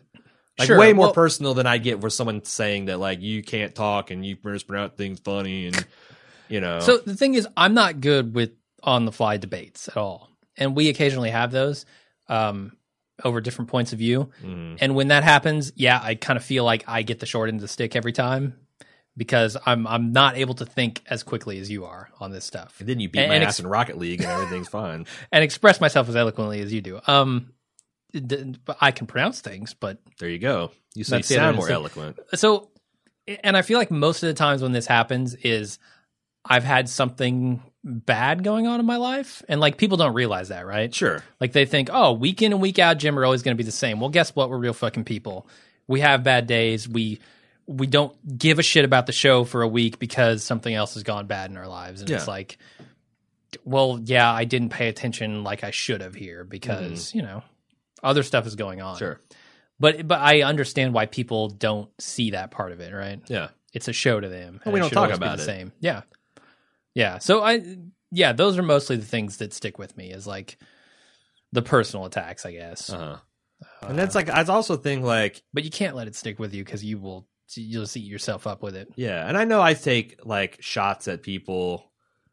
you know, I like to make fun of the Gimples and the Mazeras and whatnot of the world, but I, I Oh, don't make it like you're a terrible person and you should die or you're stupid. It's more like you know, professionally, you've got some shortcomings here, and you know, I don't know. We're not always so diplomatic because No. ultimately it, we're entertaining people, right? Right. And hyperbole goes a long way toward entertainment. Right. And like it's like I think that if someone did a podcast on the Bald Move podcast and they like made fun of us in that capacity, I would actually think it was really entertaining. Uh Probably, yeah. But like sending a like it's the difference between that and getting a, s- a personal letter in a mail saying you should die. sure, sure. And especially when it's about your friend, that's where it's like that's like I, you're right. I don't remember a lot that's that's that, that run at me personally, but when people like talk shit about you, it bothers me. Uh, like I said, I think you're you're able to think more quickly on your feet than I can. Uh, the, the other thing is, you know what? Let these fuckers get on the mic for hundreds of hours. Yes. Talk about something that may or may not be important to them at the moment. Yes. And see how they fare. yes, Everybody's it's, going to fuck up. It's harder than you think. Come on. um, Broom Person said, is going to the Walking Dead cons and hosting discussions and meeting actors and such forth awkward, you know, since you guys are self proclaimed haters? Nah, because they don't know us from Adam. exactly. I heard tell that some of the producers of The Walking Dead are a bit thin skinned about the different podcasters, Yeah. but like we're the one of the bigger quote unquote hater cast of all, and I've never gotten blackballed. We still get invites, we just too poor to take them up on it now. Sure. Um, Yeah. But Uh, not the, I never feel awkward because I know that they have no fucking clue who I The am. only awkward thing I ever had was when I interviewed um, Gwendolyn Christie.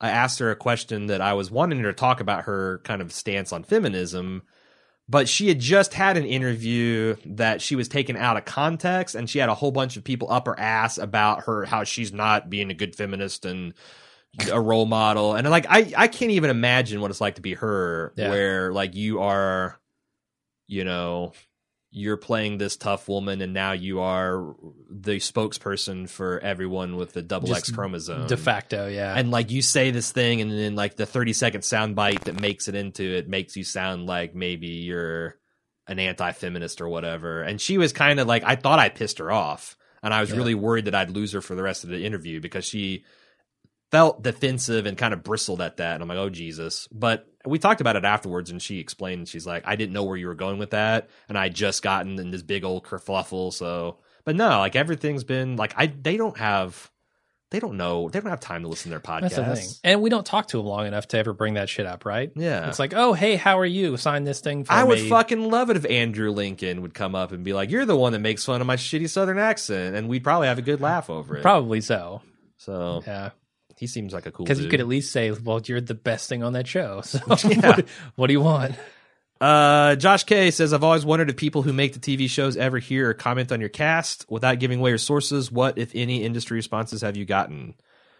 Um, not a lot. We did. None I did really, talk to the yeah. editor on the Mad Men, and he said that uh, the Wiener was aware of Yeah. our podcast, and he actually uh, he didn't listen to it, but people had brought some theories and stuff that we were talking about that he found very amusing.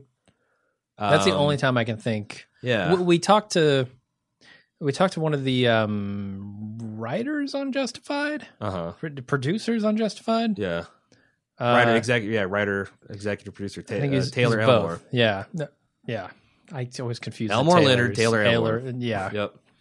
Uh, and so, I mean, we do have some elbow brushing with those guys, but very little compared, especially compared to other podcasts. Yeah. It's like, nah. Uh, he said also someone on the Facebook this evening said that your podcast is the main fear, The Walking Dead, The Walking Dead attraction. The actual show is a companion piece, Hmm. and I agree. I'm not sure I would have kept up with either without your skits and commentary. Does that make you feel happy or sad? Uh, I mean, it's awesome that people like us that much. I, I wish the show were better. so it's kind of both. Hmm.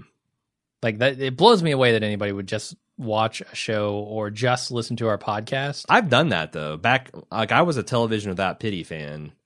And there's a couple shows I stopped watching, but I kept reading their Huh. recaps because I knew enough about the setting and situation and they were in depth enough in their recaps that I loved them making fun of it. Gotcha.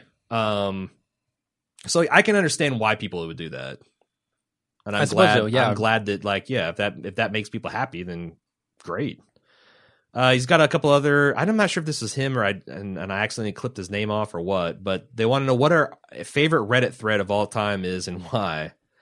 Uh, he Hmm. personally loves this one about workout where as a, a thread on 100 push-ups started, and then like Reddit does, they s- kept playing like a telephone game with the premise of the thread and this long ch- comment chain until it became about eating McDonald's hamburgers and then about eating bench press machine. It's just it was crazy, and I actually came in as blind and chuckled and read it. Um, I don't have one honestly. I don't. I don't visit Reddit enough to. My favorite thing to ever Catch on happened to it. was on the Destiny subreddit the day that Xur sold the Gallerhorn, which was the year one exotic everybody wanted, Yeah. and the mods which rule this community of like 250,000, 300,000 gamers with an iron fist because they have to said, you know what?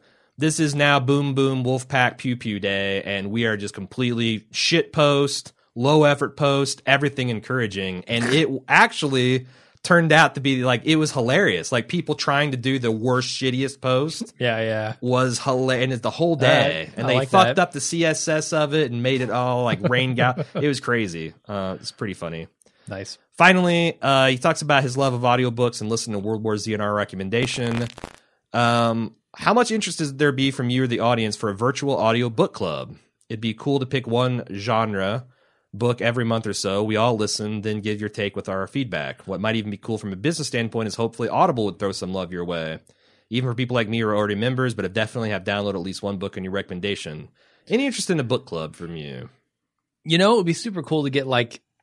d- Do you know about these Steam accounts, like these review Steam accounts, where like all of the games are unlocked?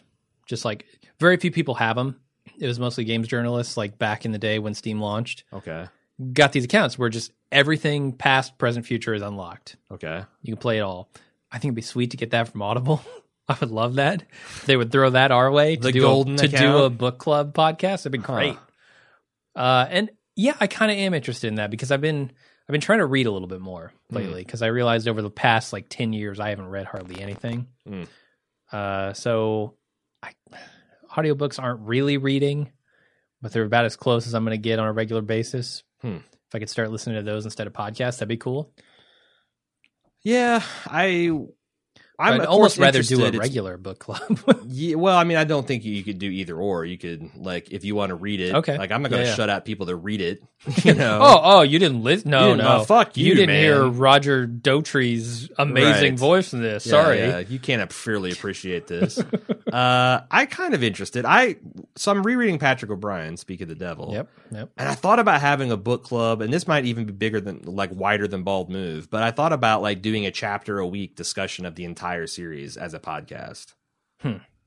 And That would take a long time. it would take a f- well mm, most of the books are 12 to 20 chapters and there's 20 of them so yes okay it would take a very long it'd time. take a very long time like ten years? No, Pro- no, less five than to 10 years. five, five some- years somewhere Yeah. like a five it'd be a five year mission Need to these tap are the the card in voyages on that. of the hms surprise uh I think it'd be cool. I'd I'd be in on something, but it, it would have to be quicker than that. Like I wouldn't want to spend five years on a single series of books if I wasn't interested yeah necessarily in the subject. And I don't know if it will work, yeah, as a weekly or a bi-weekly. But I, I, I was kicking around that because I would like uh, to do something like that because I do love reading. But uh, we thought about having one as a forum-based one. Yeah, yeah. I was going to suggest if people, if there are a bunch of people out there who are interested in this, they should let us know on the forums or something. Yeah, Maybe in this Q and A thread. yeah. There's an other other media thread that would be great for this, or might, there might even be a books forum. Hell, I don't know. I only created it. uh, Did you skip a question about books no, that was just a book question from I Stephen did. S? From Steve, what what is it? Uh, he says he asks about some of the fiction and nonfiction books. Oh that no we no would I, recommend. I I moved that around. You moved it. I Okay, moved sorry. that down to Okay. better l- group with another question. Uh, Jenny uh s- said Oh, shit. congratulations, and I really like time travel movies. If you could go back in time, what time period would you travel back to, and why? Christ, where is this one? I've lost. I've lost. the I just thread. moved oh, the there we one go. question. I swear to God. Okay, uh, I couldn't come up with anything, man. Like I'm not going back to the '80s. I was born in the '80s. I know what the Oh, you're- 80s I'm are like. thinking like, I'm not going back to prehistoric times because I die immediately. that's. I'm the not going back thing. to the old west because I die immediately. like, That's the thing. Like, I feel like there's never been a better better era.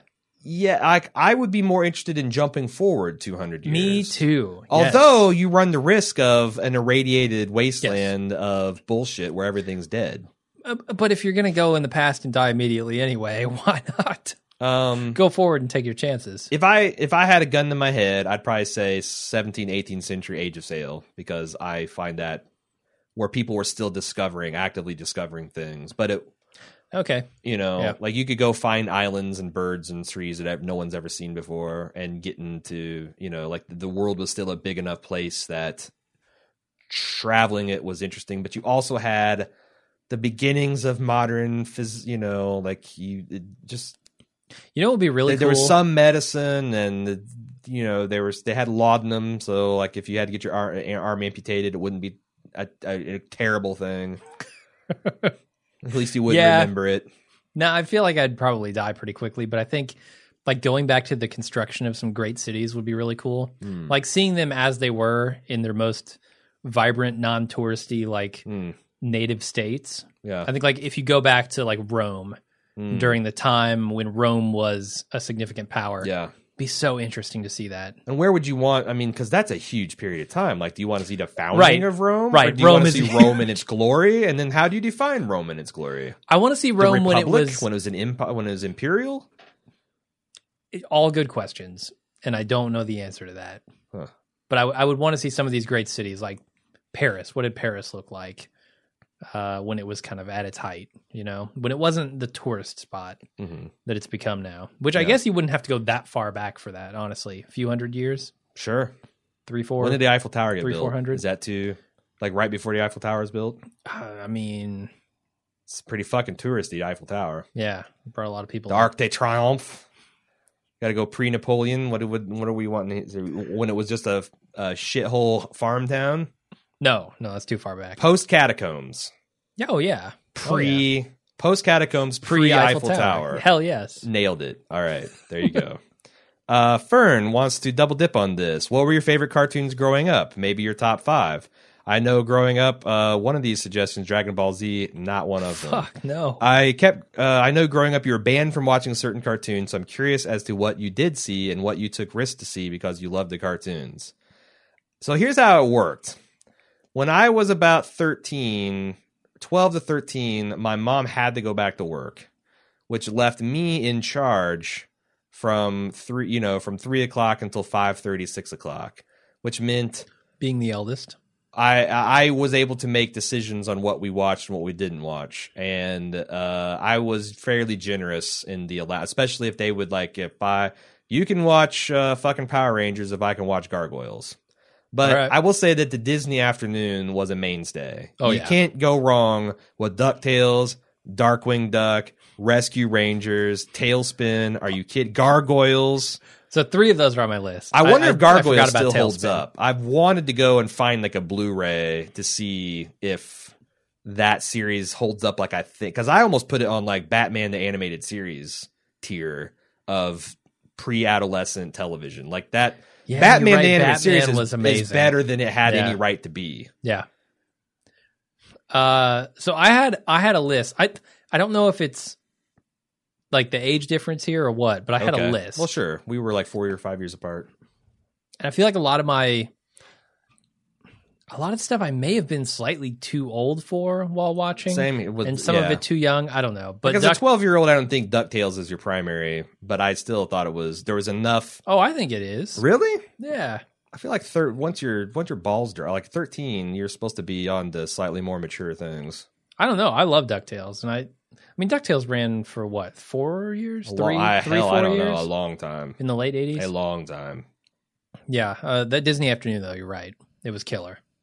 Uh, but the other thing is that I also had some exceptions. Like my mom, she was down on magic and violence, but there's the sci-fi exception, the Star Wars exception, the Star Trek exception. So I made full use of that. Like Bionic Six is a really cool art show that had like an action figure line that I quite enjoyed. Silverhawks, which are these cybernetic space police dudes that somehow could fucking summon wings from their arms and fly in outer space. Never even heard. Of Uh, Mask, Mobile Armored Strike Command. it. I didn't. I uh, didn't watch any of these. Yeah, Transformers. sh- I think she let me watch for a while until it got too violent because it was. And I still, I can remember, like again, like you know, like I'm, s- I, they're just robots killing each other. Yeah. Is this even violence? yeah. When they said that Jehovah hates those with the soul of violence, I don't think he's talking about robot on robot. Like, what does that even mean? Is Yeah, if- chess violent? like what? Yeah. Would she let you? I watch, used to get in uh, debates with some of the elders because they'd get Battle pissed. bots? They'd get pissed at like us fight, playing VGA planets because it's this galact. And I'm like, It's okay, about war. Is ch- is, uh, is chess too violent? Because you're trying Yeah. to kill this king. Is if is checkers too violent? Is it competition? Where that does you it don't like? stop? Like, no, it's just stuff. You're old man and you don't understand this stuff, and that's why you don't like it. Yeah. Ugh. No, but I, I feel like most people my age would answer, you know, the staples: Teenage Mutant Ninja Turtles, GI Was not allowed Joe, to watch that. Was Transformers. not allowed to Couldn't watch, watch any that. of that shit. Yep. Uh, so my list, as I have it written here, is Ducktales, Rescue Rangers. Forgot about Darkwing Duck. That should have been on the list. Super Mario Brothers Shu- Super Show, which was a Terrible. shit show, but I was so young. I was Sure. like six, seven years old. Yeah. and it was like the best thing ever because I loved Mario. That's on Brothers Netflix. My five year old loved it. right? Because if you love Mario Brothers, you're gonna love that show. Sure. It's like what my Mario Brothers came to life, yes. Yeah. And there's a cartoon that's just as good as the games, yes. hmm Captain Lou Albano. And then every Friday we're gonna get Zelda Uh-huh. The instead. Zelda was str- the Zelda. I felt like was the reward for the older sibling to put it up with the rest yeah, of the week. yeah. It was good. Zelda was, was good. good. Uh, and then I have Fraggle Rock. You remember Fraggle Rock? I did not watch Fraggle. Rock. I think I was too uh, old. see, I like that. Also, uh, wait, and that then- was a Nickelodeon or maybe cable Okay, because my Didn't dad have cable. refused to buy cable. Okay, we had Like, cable. I didn't have cable till I was like twenty. I till I'd moved out. and then the final one, Muppet Babies. Oh, Which Muppet Babies is classic, great. yeah. the Star Wars spoof Uh huh. still still holds up. It's a great show, even if you're an adult. Uh, second question. Uh, me being a New Yorker, I'm curious to know if you've been to New York, and if so, what did you think of the Big Apple? I have been been recently. Uh, my I've been three or four times, and my opinion is it's too big. Yes, me too. Like it's it's so beyond the scale of which I'm used to human settlements. Like Chicago's almost too big. Chicago, I think, is the Goldilocks zone of cities for me. Yep. Indianapolis a little too small. Cincinnati a little too small. Mm-hmm. Chicago, uh, New York too big. Chicago just right. It's mostly about getting around the city. And I feel like Indianapolis and Chicago, or Indianapolis and Cincinnati, J- Chicago has it all over him, Mm-hmm. just with pure public transportation. Yeah. Uh, New York obviously has a ton of that, and it's great. But I feel very claustrophobic after a few days in New Sure. York. Like the city's closing in on me. I do Even with love their Central muse- Park, Like Central Park's awesome. The museums are awesome. yeah, Uh, I love those things about it. But actually living that city is kind of terrifying to me. I couldn't do it. And like you got to specify what borough you're talking about too. Sure, Like Manhattan's very different from Queens versus Brooklyn or Brooklyn. whatever, yeah. versus- yeah. So I and I don't like I don't know it enough to even the say. Bronx. The- yeah. I forget where my dad grew up. He grew up there, somewhere around there. Bronx? No, in New York City. I don't. I would sorry, never know. Not New York City, New York. People from New York are gonna get all over me for that. Uh, so here's two questions I might have put together, and it's going to be a long philosophical conversation. Jesus, we're not. Oh, boy. we're- this is going to be so long. It's al- it's almost two hours already. Oh my god. Let's keep it going. Oh keep my the train gosh. We rolling. do part A. Okay, here we go. Nope. Uh, I've always wondered. Wait a second. No, I'm, I've lost my place. Shit. Uh, Lay. Uh, Stephen S. says, "What are some of the fiction and nonfiction books you guys would recommend?" Lay cabbaged on that and said, "Also, apart from TV and movies, what is the other media that shaped your worldview?" What, what other media is there? Video games and books. Boom. Yeah, Those are my two. Like books, video games don't shape my worldview, but books do. they don't. I mean, slightly in the idea that like what's possible with technology, but not like, oh, I saw this amazing philosophical question that made me really think in this Yeah, I guess you're right. Super about Mario that. Brothers game. like, but there's some video games don't do that highbrow shit. Um, There's some of like I like The Last of Us and Shadows of the Colossus. I think approach that level of but like, and I and if yeah. you're like a 17 year old and you play The Okay. Last of Us, I can see that Yeah. being the first time you're exposed to a story of that type, and the fact that you're Mhm. in it and you're making these decisions would be extraordinarily powerful. But I grew up in an era where video games were pure entertainment. They had no message. They barely had characters. Sure. That sort of thing. Yeah. So video games didn't shape me. Uh, TV, movies, and books. hmm So do you want to do you want to talk about anything in particular? Because that's the thing. Like I have no idea, like what fiction So- books to to read and not read, and and nonfiction books. I feel like there's a bigger question here too later. So on. yeah, Lee says to both of you, I always appreciate the nuance you bring to discussion, your take, and the philosophical questions you ask. Often hear from one of you a perspective I hadn't considered before, and it blows my mind. So thank you for doing that. I very much appreciate the thought-provoking ideas you put forward. So my question is: Is your worldview something you actively have to cultivate or educate yourself on, or did your worldview just come out organically? If the former, where should we go to be more like Jim and Aaron? Oh, Jesus. This is Hey, a you don't want to do that. this is yeah this is a question that is um going to have a horrifying answer or a smug self-serving answer Right. I'm going to try not to be either of those. Um, so I didn't really realize what I was doing when I was doing it. Uh-huh. Right. I, I got out of this religion thing and I was like, why doesn't any of this appeal to me? What am I doing? Who am I? That sort of thing. And uh, some of the books that really kind of brought into focus what I thought about that stuff and why I don't believe it and and shaped who I am are like Crisis of Conscience was a huge one, but that that kind of is specific to Jehovah's Gee, being a Witnesses Jehovah's and Witness, my right. particular background. Uh, another great one that I think would do anybody good is uh, Demon Haunted World by Carl Sagan. I think if you're if you're questioning, you know, um, the the rationality and the supernatural stuff of the universe. That's a great one. Um, and Carl, Sa- it- really, any of Carl Sagan's books are fantastic on that. But that's one that I read that really kind of brought into focus. Okay, none of this makes sense to me, and this is why.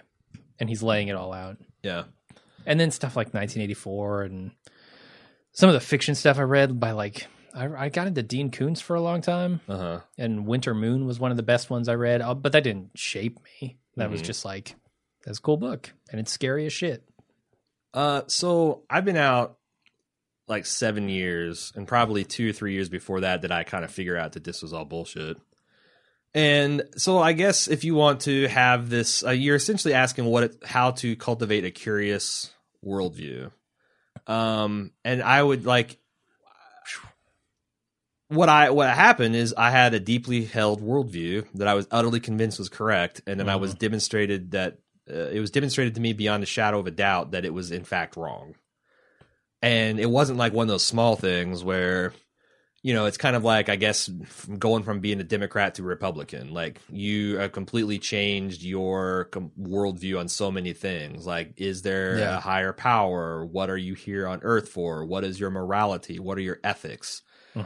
and I also realized like just how deeply ignorant I was about so many things. Um, the good news is, is like there's never been a better time to fix those things. Um, but it takes a lot of work. Like I, when I first stopped being a Jehovah's Witness, I sat down and I wrote like a 40 or 50 page Word document that said, here's everything I know about the world, specifically how it relates to God and what I think God could be based on other major world religions, what I knew about them and and if he's like this, is he worth serving? But if he's like this, then how you know like like wh- what wh- how does that inform my view of like hell and Armageddon and things like that?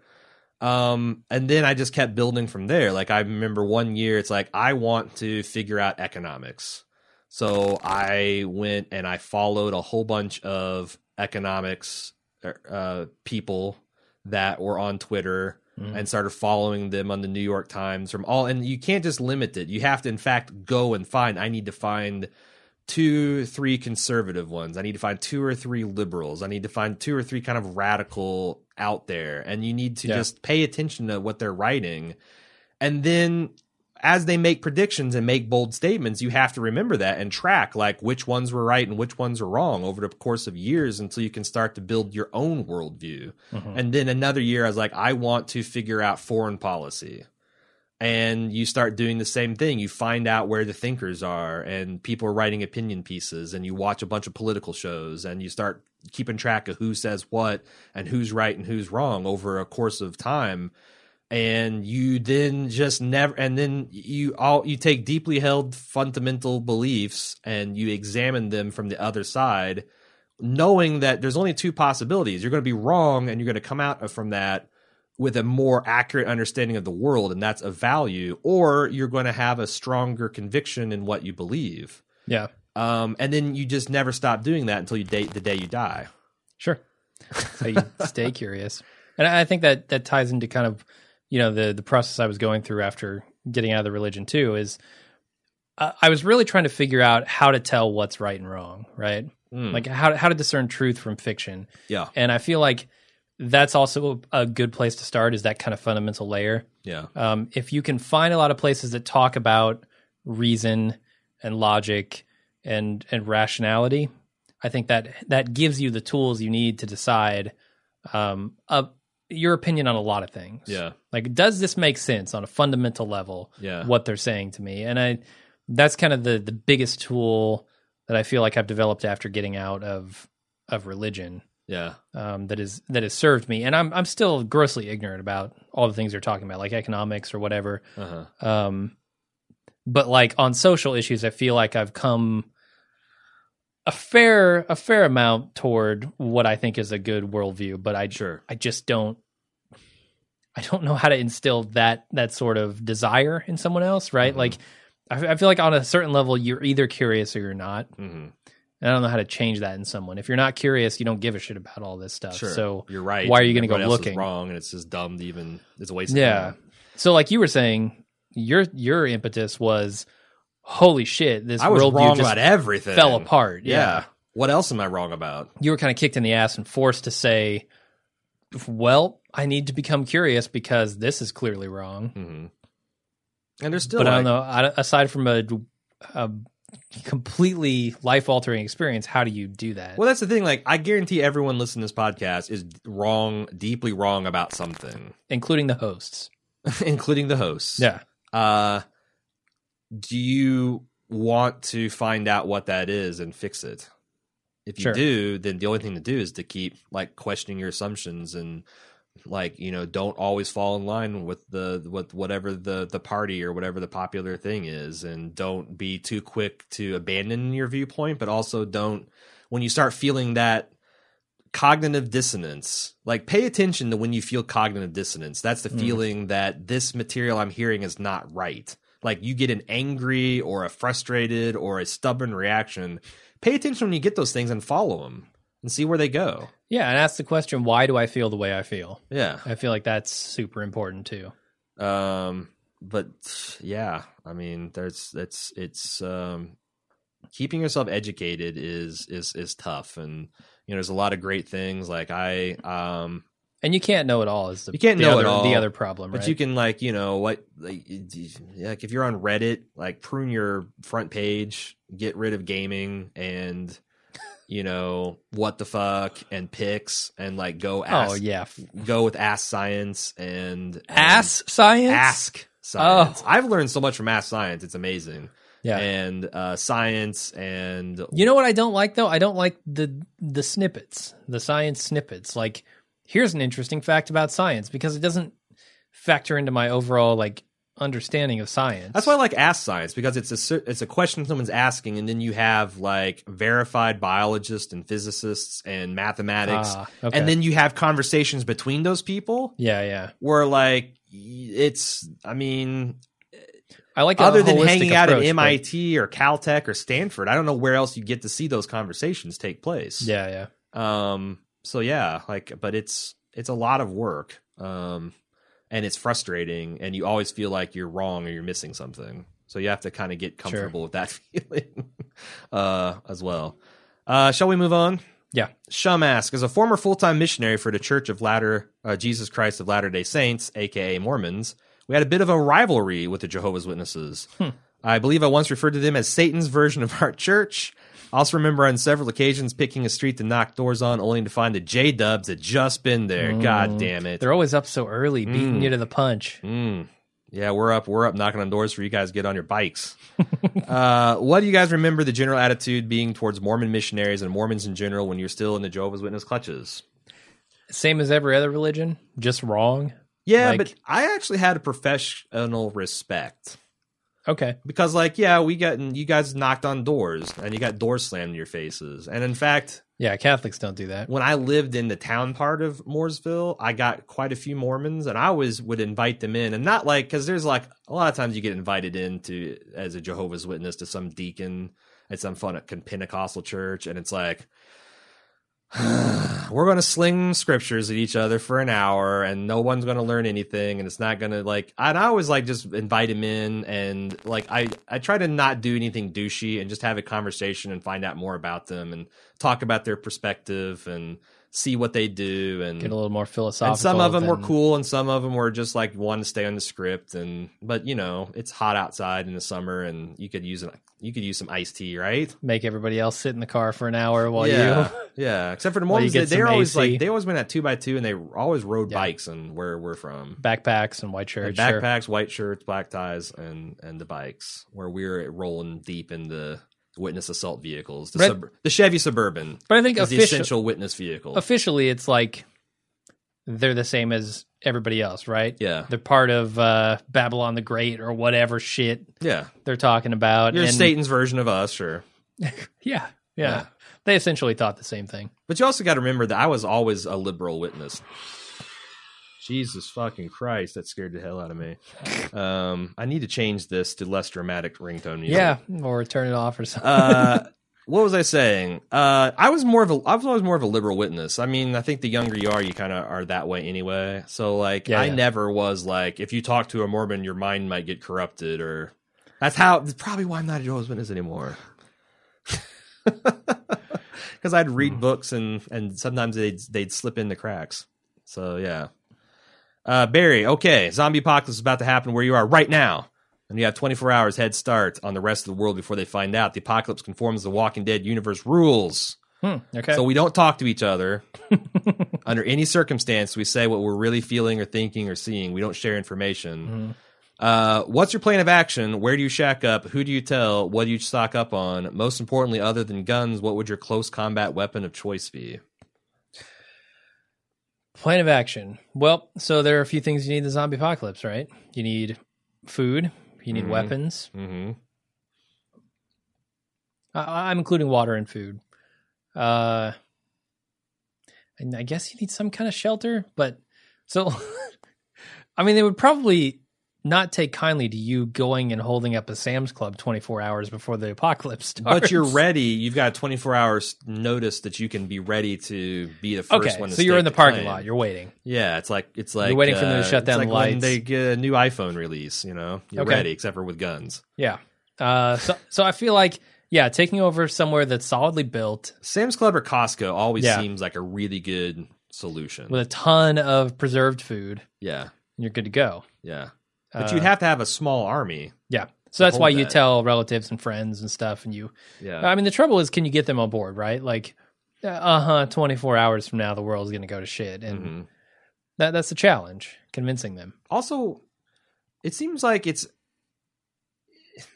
it's hard to defend that in the sense that like what if someone just starts a fire on the outside of it Well, it's probably concrete. I don't know that it's going to do much to a Sam's Club. yeah i guess so i was just always thinking like it seemed to be relatively easy to deny like even if you can't have it yourself and Mm-hmm. it's well defended you can deny it from someone You could probably ram trucks through the side of the Sam's Club. sure there's a there's there's see you're already poking get a garbage Yeah. truck and just drive right through if, cinder block if you had some assholes out there, sure, yeah. and then you would you would. You'd have tons of assholes. But I don't know. Like if you like, uh, so you you set up shop in the the Sam's Club, and I've always thought like Sam's Club because they've always got the girders and stuff. Like you could build like a, you know, Yeah. uh, plywood. You could set plywood across those and have like a treetop level, Mm-hmm. and then you know anyone who tries to set foot in there, you just blast.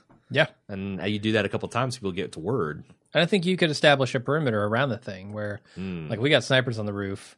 Uh, you come to the parking lot and you're done. Yeah, Like you're not going to get close enough to drive a truck into it because sure. we're going to take you out. And you could get like you know start building.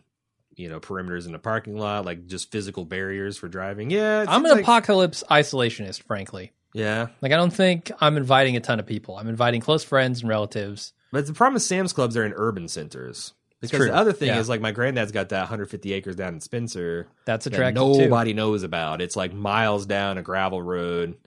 So long term, I feel like that's a better option, right? Because you can grow stuff.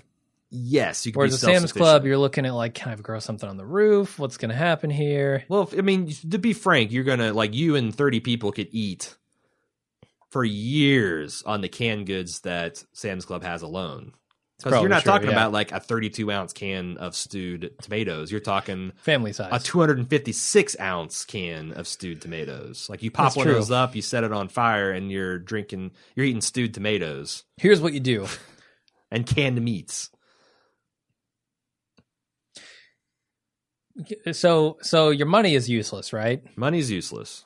So I think you like I don't There's know if it's clothes and shelter in Sam's Club. Like there's always clothes. So you overnight, you overnight a whole bunch of stuff to yourself, right? like a whole bunch of canned food. Oh. Go into debt because you're never gonna have Take to pay it out, off. yeah. Use as much debt as you can. Use all your credit cards. Use your savings, everything to order in overnight canned foods, uh, weapons, whatever you can get, Mhm. and then take that stuff with you to the Sam's Club, Mm. right? Like just fill a U-Haul truck with it or something. Hmm. Or maybe since we got 24 hours to plan, we find out where the truck routes, the supply routes for like the you know the Sam's Club. Yeah. 'Cause th- There's semis coming in and dropping off pallets full of that shit. Yeah, you jack all of the semis in that 24 hour and you drive them to some like everyone's got Yep. their own semi that they have to flag down and jack and, then, you, can drive use the it- semis as defense There too, you- right? yeah Park 'em Flip around the those perimeter. fuckers over and you got a wall Perfect. all right now we got a plan We got to. Now we got a plan we just have to tap into the sam's club supply ch- uh, and command logistics depot sure. uh It'd or- be pretty or easy, right? costco it doesn't you, have to You be call Sam's up Club. and you say, "Hey, uh, you guys were out of stock of this. When's your next shipment come in?" They tell you. They tell you right away. They want us to get a sale, right?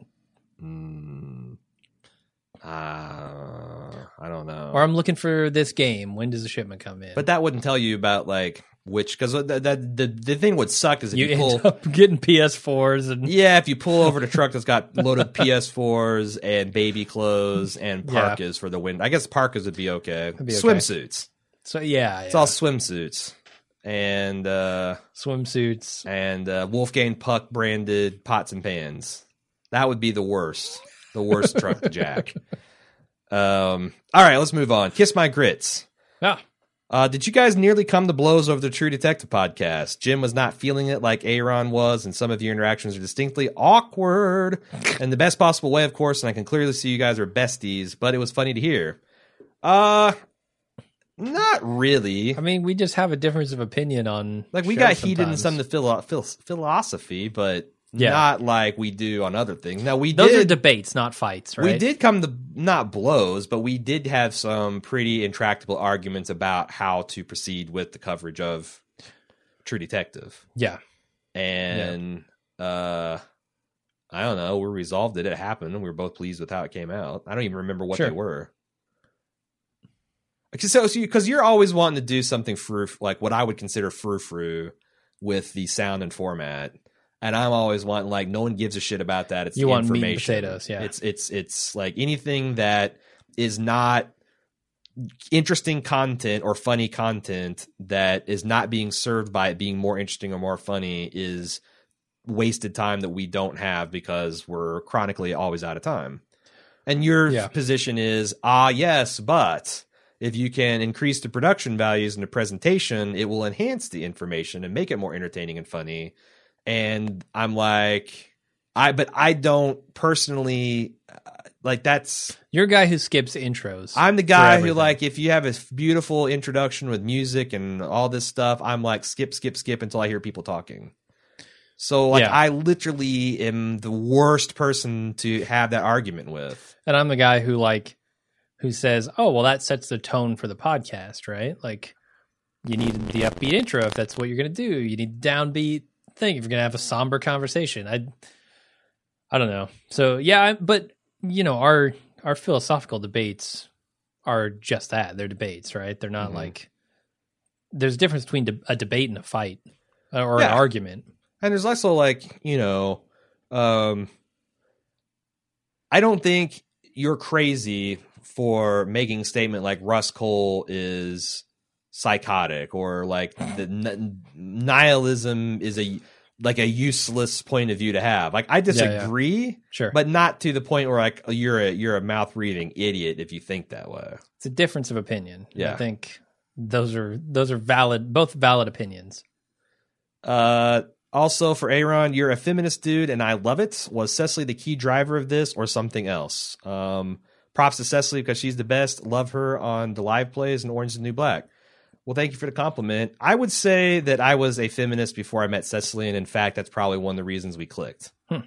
because, um, I imagine, you know, not being from a minority, I imagine it's interesting or it's refreshing when you meet someone that's kind of well versed on what you go through as a struggle and what the down things are and is uh you know at least informed if they can't fully understand it at least you know you don't have to explain a whole bunch of basic concepts of what it's like to be a woman um but i will say that i think yeah i mean we have a lot of you know cecily and i have a lot of philosophical philos- philosophical conversations Mhm. as we're watching entertainment and doing things and she certainly helped me refine my positions on a few things but um, you know that's one of the reasons I am a feminist because I think it uh, and I define feminism as um, the the social, economic, and uh, political equality of the sexes. I don't believe Okay. like we're trying to make women the new rulers or anything that.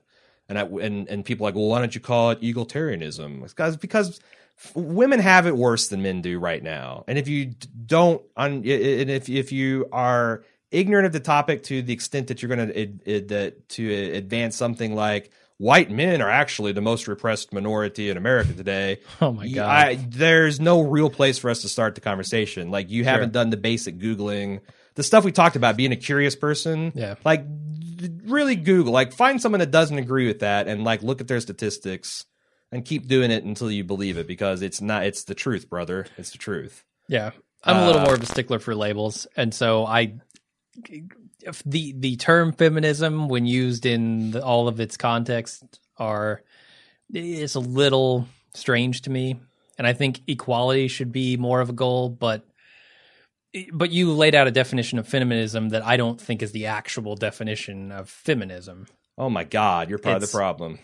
uh, I'm I'm all It I, is, I'm that's- for the equality. It's just not like feminism is not the label that I would use particularly. well, I mean, that's you know, And- but but I'm a stickler for labels. I think they have a definite meaning and they need to be well, I would also advance used that, in that that feminism context. has been has been demonized oh for the certainly last hundred years, ever since the suffrage movement. yeah oh yeah you know it's it's never uh you know these w- reasonable women are asking for equality it's these fucking harpies trying Sure. to ruin the world because their lady brains can't comprehend politics and economies and I don't think we disagree on many of the principles. Yeah. I, I think we disagree on the label, and all that's right well my thing is i don't semantics, have i right? don't have patience to debate labels with people Sure. so it's like you i so i like that's why i don't go to egalitarian like no i'm a feminist because if you can't Yeah. handle that label and you want to quibble over it then it's like ugh i we already need to move past that i Sure. forget what i was saying I'm I'm willing to move past that. this is why it's so hard to be a feminist because you get derailed on things like t- labels and like Right. people that are well-meaning allies and whatnot. And I'm not a perfect one. Like uh, I got into, I stepped into it with Kelly a couple of times with Orange and the New Black, um, which wasn't necessarily comfortable for me. But my position is, as a majority, it's never going to hurt me to shut up and listen to someone talk about their actual experiences without having to try to dismiss it or say why that's not true or why that's a special pleading in this case or whatnot. sure, And, you know, most of my becoming a feminist has been kind of listening to women, yeah, and what I they think say about their experiences and being horrified by them. and uh, everybody is is somewhere along a path to understanding right Yep. so like y- maybe maybe my sticking point is the label thing maybe i'm not far along enough because i still choose to label it as something that sounds better to me um b- but the important thing is yeah you're gonna be wrong and you're gonna step into it you're gonna make an ass of yourself every once in a while but as long Sure. as you continue to question like why do i think the things that i think what is this person's perspective and how am i how am i either invalidating that or making excuses for that uh, in my own perspective and experience i think that's something you have to continually question and as long as you're doing that i think you're making progress right Yeah. like it, it just just don't be hard-headed about this stuff try to understand where someone else is coming from and i think you're on a road to to being a successful human being Yeah. Try to be, be empathetic. yeah Uh, then finally, she says, "Are you guys coming to Walker Stalker Con in London in February of next year?"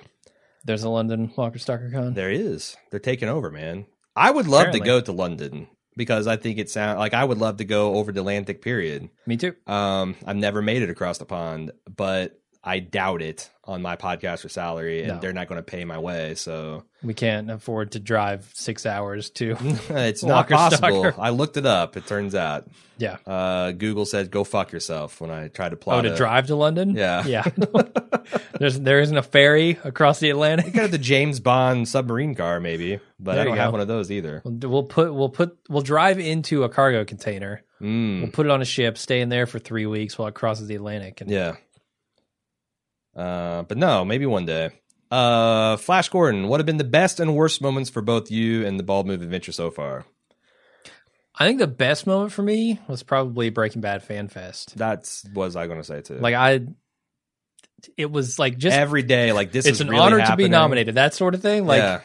d- I can't believe they asked us to do that. That's amazing. um, and like getting to meet those celebrities and kind of coordinating those um, those panels was really cool. sure, yeah. I just felt like a, a big part of that. Yeah. You know, and that was amazing. I just like as a Breaking Bad fan, I always say this. Uh going out to Albuquerque is attainable if you're a real Breaking Bad fan. It's super attainable and super rewarding because Mm-hmm. they have an economy out there that will get you what you want for very reasonable. Like what the Breaking Bad tour is like 75 bucks to Yeah, ride on the it's- fucking RV and hear a guy who is See- involved in the production talk to you about the behind the scenes detail and he'll play you the video of the location that you're visiting right now. Yeah. Like and and I feel like it's you know like, I'm not paying I'm not getting paid shit for this. Yeah. And it doesn't seem like there's going to be a Breaking Bad fan fest anytime soon. Um because it's super expensive and hard to put together and J- Jenny and Miguel, my heart goes out to them for all the work that they did for it. Um, maybe one day. But I feel like you should go sooner rather than later because just the way the nature of things are going to move on, like it's already Yeah. changing. Like that car wash will not be there in the form it is in five years. Yeah. Jesse's house has already been sold and the garage has been moved. It's oh, it's you know, it's like if you want to see those things, then like maybe Combo's Corner will have a Taco Bell on it someday. yeah. Uh, it's already amazing how much the Los Pollos Hermanos thing had changed. So, yeah, I would go and I'd go now because it's a cheap vacation and Albuquerque's fucking awesome. The food is great, the city's cool, and you can also nerd out over Breaking Bad. worst moments? Do we have any worst moments? The Trying to Mad Brew think. split uh, Oh, that was was rough. bad news for me. I didn't like it. I didn't like being on. I didn't like being on the bad side of either of you guys in that negotiation, and I felt very helpless and sucky. That's probably the worst moment. The the part where I was like, "Man, this sucks." I wanted to find a solution that Damn. made everybody happy, and there wasn't one. I mean, honestly, m- most of this stuff has been super positive. Like I, I struggled to come up with a really bad moment. I mean, that's that's a pretty good one. Yeah, The split there is about as bad as it's gotten. But I, I feel like I don't know. Another great moment is just the moment where we realized, hey, we're going to do this full time. hmm That was just it was surprising on one hand and just amazing all around. And then like go back in old school, I remember like was we were about to give up podcasting when we did Breaking Good and like the modest goals we set and then I remember how fun it was to like look at our downloads every day and like, oh my God, can you fucking believe how many people are downloading this thing?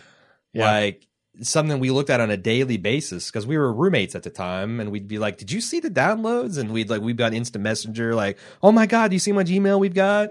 and like those those were really cool heady days too before we even i mean that was just when we were in it for it was cool to share our thoughts with other people Mhm. so yeah i don't know like i said like other than the mad brew thing that's about it um i mean it's, it sucked a couple times when we thought we were going to run out of money sooner than later but that's always like well we'll have to stop doing bald move but i wasn't like afraid i'd lose my house uh Yeah. or something like that or afraid i'd get kicked out of the apartment Oh, here's here's one.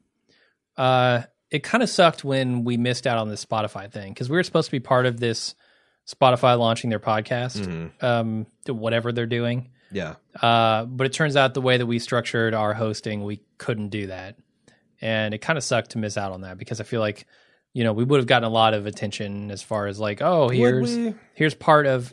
I mean, Spotify themselves certainly did, and I think some of Yeah. the podcasts involved in that did, Yeah. and we might have had an opportunity there. Yeah, we might have be So that gotten a kinda little sucks. bit a little bit bigger being on that that part of that platform, but Yeah. eh, But I, ultimately, that's not that bad. right.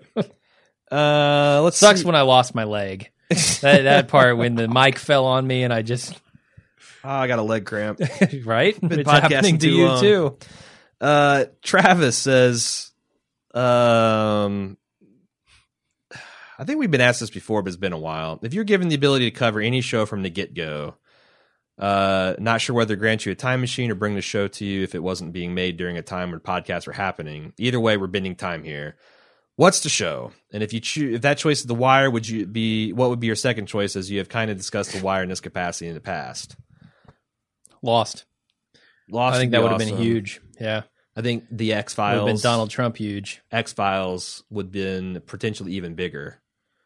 Uh, Maybe so. Yeah. the loss was big from a rating standpoint. It was huge. I Yeah. just remember how how crazy like back then the internet was fucking Usenet, and I remember how crazy alt dot rec dot x files or whatever it was was Uh-huh. at the day, and that was when like the internet was really shitty and hard, and I think it would have been a great show to podcast over, and it also.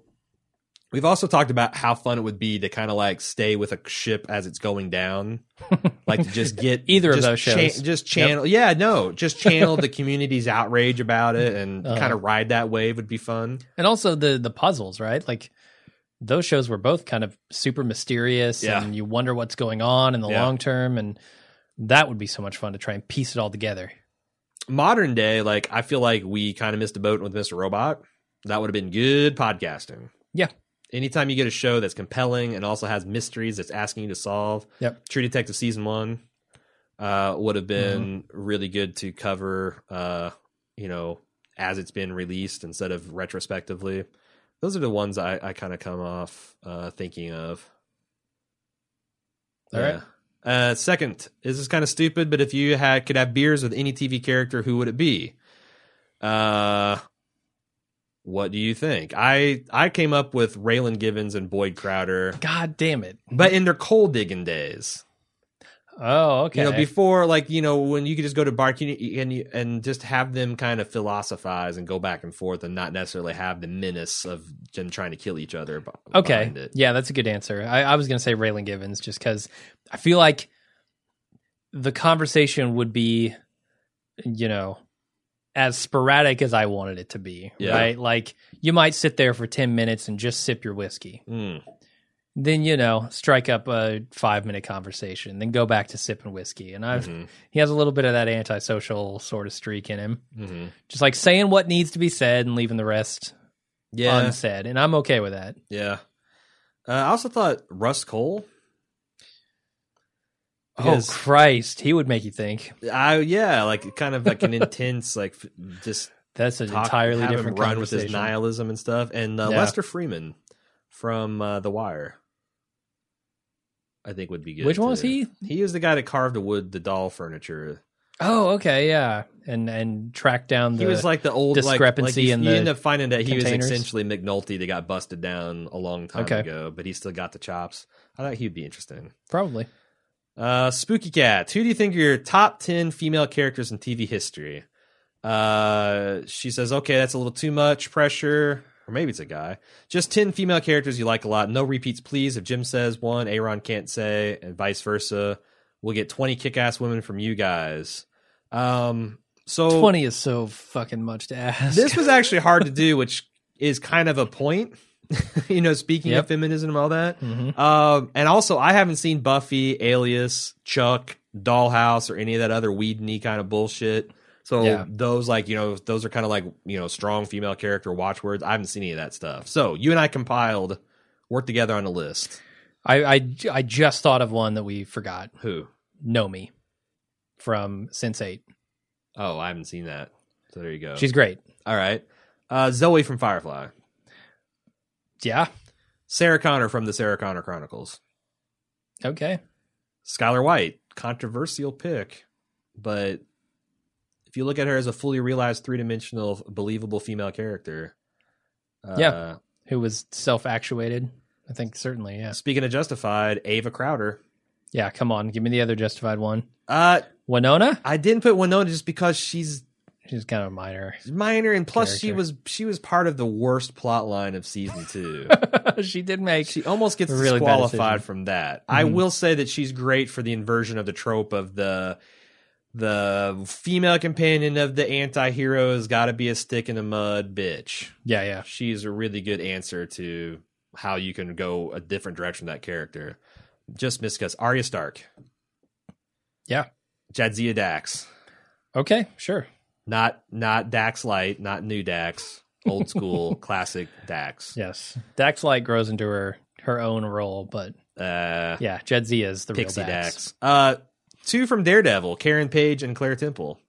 I thought they can't argue with were that. Awesome and a great direction to take take things. Kima from The Wire, Oh yeah, for sure. badass. Uh, and and just as much of a pussy hound as uh as McNulty. As any of them. Yep. Uh, Michonne from The Walking Dead. Less of a character, but still. She's getting, but I you could say that in season two, certain well, season three Yeah. certainly. I feel like that they've done a lot with her, with her flashbacks Mm-hmm. and kind of going, seeing what's going on in her mind, and as she's interacted with Carl and Rick. Like I feel like that she's definitely a real three dimensional apocalyptic I, character. I guess I'd just like to see more, sure. more of her. Uh, Nora Durst from The Leftovers. Yeah, she's she's fucked up, but Everyone's fucked up on that show. everyone is. Yeah, uh, Molly Solverson from Fargo season one. good one. spectacular character. Uh, Claire Underwood from the House of Cards. She Mm-hmm. is also kind of fucked up, and but she is a sh- really strong character with lots of doesn't- flaws and lots of strengths, and Yeah. uh, played expertly by Robin Wright. Good stuff.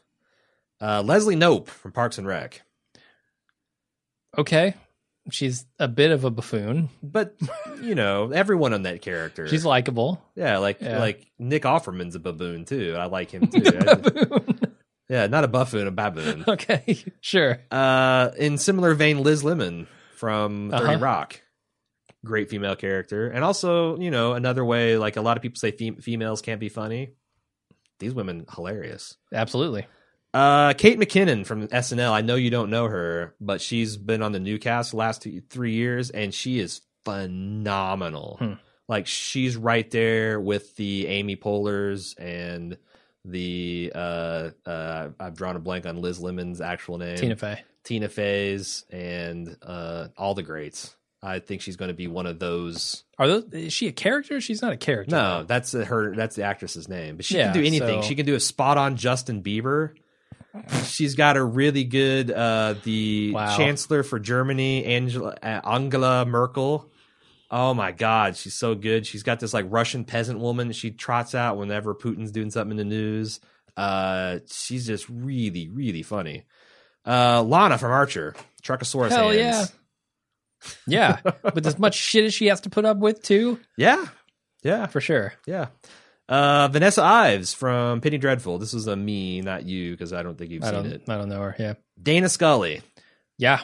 Dana Scully from X the, Files, of course. the skeptic. Sure. And, like her already. Uh, uh, this was a you, not me, Starbuck from Battlestar Galactica. Yep. She doesn't take any bullshit. She's a take charge kind of woman. She said, "I I will say that she made the biggest impression out of uh, anything that, in the first season that I watched." Yeah. Uh, Michelle from California, what's the most amazing, funny, enjoyable, or unforgettable moment you've had in Bald Move history? I, again, you know, how- Fanfest. I, It was there's all like ten those. different moments from there, like being at Tajali, uh, eating dinner with the the location manager and Yeah. uh, Victor and Alex Crazy and- Eights and sure. all those guys and just kind of how cool they were. That Yep. was, uh, and then you know meeting Al Godo, the stor- stunt coordinator, and this, yeah, just s- meeting that many people that that that utterly convinced me how passionate they were for what they did and kind of made me feel better as a fan. It was really cool. Indeed. Uh, there's another question. If Matthew Weiner was to create either a Mad Men movie or do a Mad Men sequel, this time set in 80s, and you were brought in as a character, what would your character be and why? I'd be the coked up 80s version of Stan. Stan. Oh, okay. Yeah, you would. I'd be like, you You know, in would. the art department and I'd be, you know, drawing drawing crazy things and storyboarding stuff and and doing rails of coke. Sounds about right. Yep. How about you? Uh, I think I would be the the Tom Smakowski, the guy from Office Space, who is the liaison between the tech guys and the in this case the admin. Oh, you're a So, like- people person? Is that what you're trying to say? God damn it! What, what the hell is wrong with you people? Why should you understand? I'm a people person. Uh, yeah. Okay, so you'd be- you- because I can. You do realize that means you'd be reporting directly to Harry Crane. Sure, that's fine. Oh, that's fine. Well, I mean Harry Crane. I, I don't even know if you'd have a Harry Crane esque person, I guess, in there. Yeah. It's just the eight. Well, I In guess the that's 80s? ten. Yeah, he'd be a more powerful, set in 20 his years. ways, lecherous, fatter, White Castle sack packed on version of himself. I wouldn't I don't know mind- that you thought this through. I, Jim. I wouldn't mind the White Castle, but yeah, you're right. He'd be a nightmare. uh, Luke asked us: Kirk, Picard, Cisco, Janeway, or Archer? Come on. Come on. I'm a child of the 80s. I'm going to pick Picard I all day, every day. That was my opinion as a young man. I have since switched allegiances to Kirk. I think Kirk wiped Picard's. Come on, man. No, Come on. Kirk, is just was the gonna only shoot his one- way out of everything. Kirk is the only one that defeated the Kobayashi Maru simulation. only one in Starfleet history. It's true. It's true. But he had a shorter run than Picard. Shorter run. Picard, Picard f- fended off the Borg by himself, man. Well, okay. Wolf 359 was not a singular effort, but Kirk made peace with the Klingon Empire. Hmm. Yeah, because Picard fought, got his ass kicked by the I feel Borg like a couple Picard times did and fought that a bunch too. of rear guard actions. But I feel like Picard made peace with the Klingon Empire as well, didn't he? Captain James T. Kirk was made a starship captain while he's a virile 20 something green Orion girl fucking cap. Yeah. Captain Picard, all of his hair gone before he got his first command. All of it Singular focus. gone. He he didn't have time for the lovemaking bullshit with green No, aliens. he's playing on his flute and s- and doing space archaeology and collecting weird burial Poetry masks and, and- yeah. bullshit. Sure, Sh- Shakespeare. I, he's a more more well-rounded character. yeah, this is more why Kirk well-rounded would beat person. his ass because all Kirk wants to do is Hey man, we're not debating who would win in a fist is, fight. is con starships and fuck women. That's it. if we were debating who would win in a fist fight, you're right, Kirk, hands He'd down. have the double hammer. You would. shatter Picard's spine. but I think Picard is a better captain. All right, I think he's he's less liable to fly off the handle and do something reckless. It's going to get his whole crew killed. which is why he would lose because Kirk absolutely would throw his crew into the meat gr- grinder and win. I'm just saying, Picard survived an encounter that Kirk did not. What the Borg? No, no, no. Uh, Doctor, what's his face? Oh, when old ass The- Grandpa Kirk got teleported to the future. wait, wait, wait. Old ass grandpa. They're both old ass I grandpas guess in that that's true. scene, man. I guess that's true. Come on. All right. Uh, okay, then below that tier, so we got some jostling at the top, clearly. Sure. Below that tier, it's Cisco, right? It's Kirk. Yeah. Well, no, okay, asshole. Below that, It you is, have yeah. Cisco, Yeah. Come on. then Janeway, Janeway, yeah. and then Archer. Because I don't know anything about Archer. I saw like three and a half episodes, of And they were all Enterprise, it's, terrible. Fuck this shit. I'm out. Yeah. Uh, and Cisco- Janeway is a. Te- I will say Janeway's a terrible captain. She's a terrible captain. Yeah. I don't, I don't like, Like- like Janeway's a captain. I stopped watching like three or four seasons in, but no, like I just the decisions she made were not in her crew's best interest or and that's the other thing, like if she could uphold the Federation law and fuck over her crew, boy would she ever. But if Mm-hmm. she could throw Federation law out the window just for whatever, she would. Like so Mhm. inconsistent. Just a terribly written character. Can I say that Cisco really grew on me the second watch through Deep well, Space yeah. Nine? Like I, the first two seasons, I was kind of like arms crossed, side eyeing him, like you're not Picard, you're not fucking Picard. I liked when he when he shaved his head and grew out the goatee, Cisco arrived. like I, I don't know what else to call this. When but they went like, through the purple hard jacket era. headedness, Yeah, but Cisco has like this rigidity to him that I really like. This Mm. this idea that in the face of obscene pressure, Mhm. he won't buckle. because Because mm-hmm. when, Worf 'cause- takes his pants off, on, I mean, on the aside bridge, aside from the Borg, like y- you know, Picard got captured by the Borg, whatever, turned into a fucking got Borg. tortured by Romulans. yeah. Oh, Well, Cardassians too, right? There are four lights, that sort of thing. Oh, that was a that was you're right. That's a Cardassian. Yeah. So like but but you know, Cisco just flat out fought one of the most terrifying uh, alliances. Right on the front line, the stuck Federation there, has ever yeah, the whole seen, time, yeah. sure. With just a And- defiant, Yeah. was just something barely space bigger than a station and a roundabout. I Defiant. mean, It's pretty impressive. it was hand designed to fight the Borg, though. It's not nothing. Yeah. uh blade of armor for the win uh superman my question as a first timer on the forum uh is in relation to your cult background i worked for a scientologist a few years ago this is the last question by the way and Oh, then we're God. done.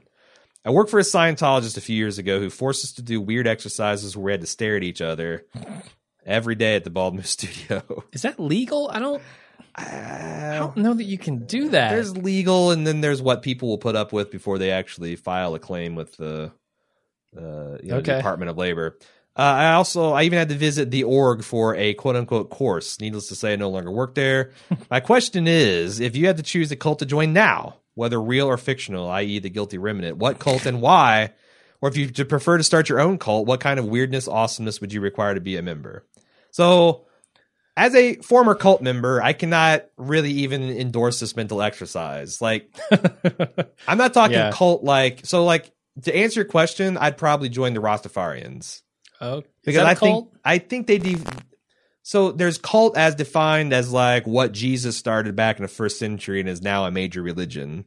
Like Okay. you know this small kind of following of, of of people, and then there's cult as defined by the bite model where they Yeah. control the information, they control your behavior, they control who you can uh, uh spend time. I forget all the, the what is T? I, I don't know forget what T is. technology. Uh, teeth, they bite you. Yeah. They literally that's the bite model. They bite your ass and they don't let go. But if you go and research the bite model, there's a Mm-hmm. clear model of if if you if you want to know if you're in a cult or not, does it fit these this this model where they try to put you in this mental box and keep you there? Mm-hmm. Uh, and I feel like the Rast- Rastafarians. Uh, every time I study them, I find that they are very fascinating in their philosophy and how they approach life, and also they smoke weed, um, which I and, and it's Wait, actually what? part They of their do? religion. They like you know spark the herb in the chalice, and They then they smoke reason. They blunts that are- reason, mon. two feet long. They sure. reason with each other because it's like you know it's like they don't just get high and they actually. Uh, play Mario Brothers. yeah, they get high and, and Destiny. talk about social issues and, and justice and, and whatnot. Um, they have kooky All right. beliefs, but that's like the fun definition of cult. Yeah. A real cult, like Scientology or Jehovah's Witnesses or Heaven's Gate, what have you, are terrifying, and no one no one should be involved with them. Agreed. We did joke about starting a bald move cult and and retaking uh, Beaver Island Mhm. because that's the other thing about Beaver Island. It- it's it's I'm not making this up. It was colonized by. Uh, so I guess after Joseph Smith died, Mhm. you had the uh, Brigham Young, and he actually wrested control, and then you had uh this Strang guy. Mhm. Uh, King Strang. King's James Strang. James Strang b- took about four thousand of his Mormon apostles and disciples to Beaver Island and formed a commune. The whole island was nothing but but Mormons, and and he ruled as a king there, uh, as a no shit king for like four or five years, and then uh, was sh- assassinated. And then a gang of ruffians compro- comprised The mostly of Irish. Irish Catholics Yep. drove the Mormons from the island and set up shop.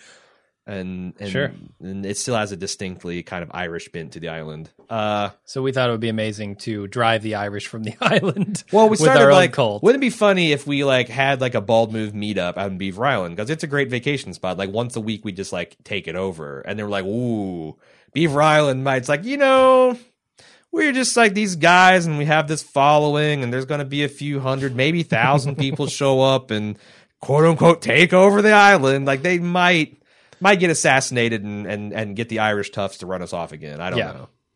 We'll see in five years when, I- when I the find first it- bald move meet happens on Beaver Island. I find it really hard to believe that there were ever thousands of people living on that island. Where Why? where is the settlement? Where is the where are the buildings that kept them alive through the winter? Did they all crumble? I mean, this wasn't that long ago. I mean, like I, because that's the other thing. Like all the other islands were inhabited up until like the last forty years, and I guess like Did the, the Earth reclaim? yeah, the it's island? like I, I'll let you That know because quickly? next year when I sail to like Garden or Hog Island or High Island, I will let you know because I'm going to seek out the the ruins of the the there's schools and mills and Wow. churches and all this stuff. I just didn't see any of that when we were out there. uh, You can find it. Like there's a couple things here and there, but most of the stuff, um, you know, like the harbor town's still there. sure, yeah. But yeah, you're right. That is because I don't know what like what its peak population is in the summer, but only like 300 people stay there year round. Hmm. But yeah, I bet the Earth reclaims a lot of its shit. There used to be a railroad, fucking railroad that's gone on that island That's just to move mind-blowing. logs Hmm. around. Uh, so that's it. That did you Yeah. do you have a cult suggestion?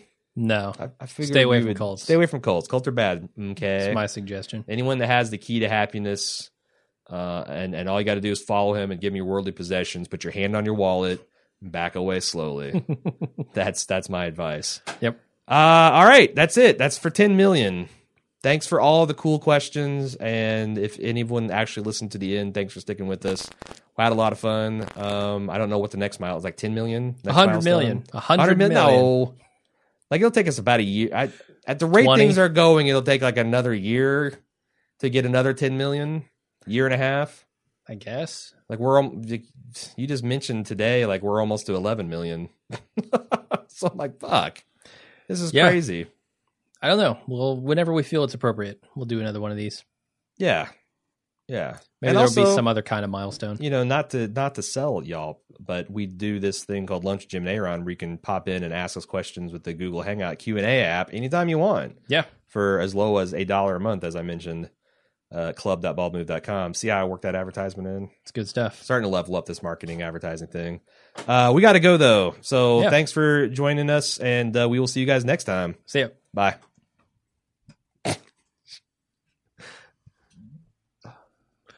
What was that? I don't know. How long was that fucking thing?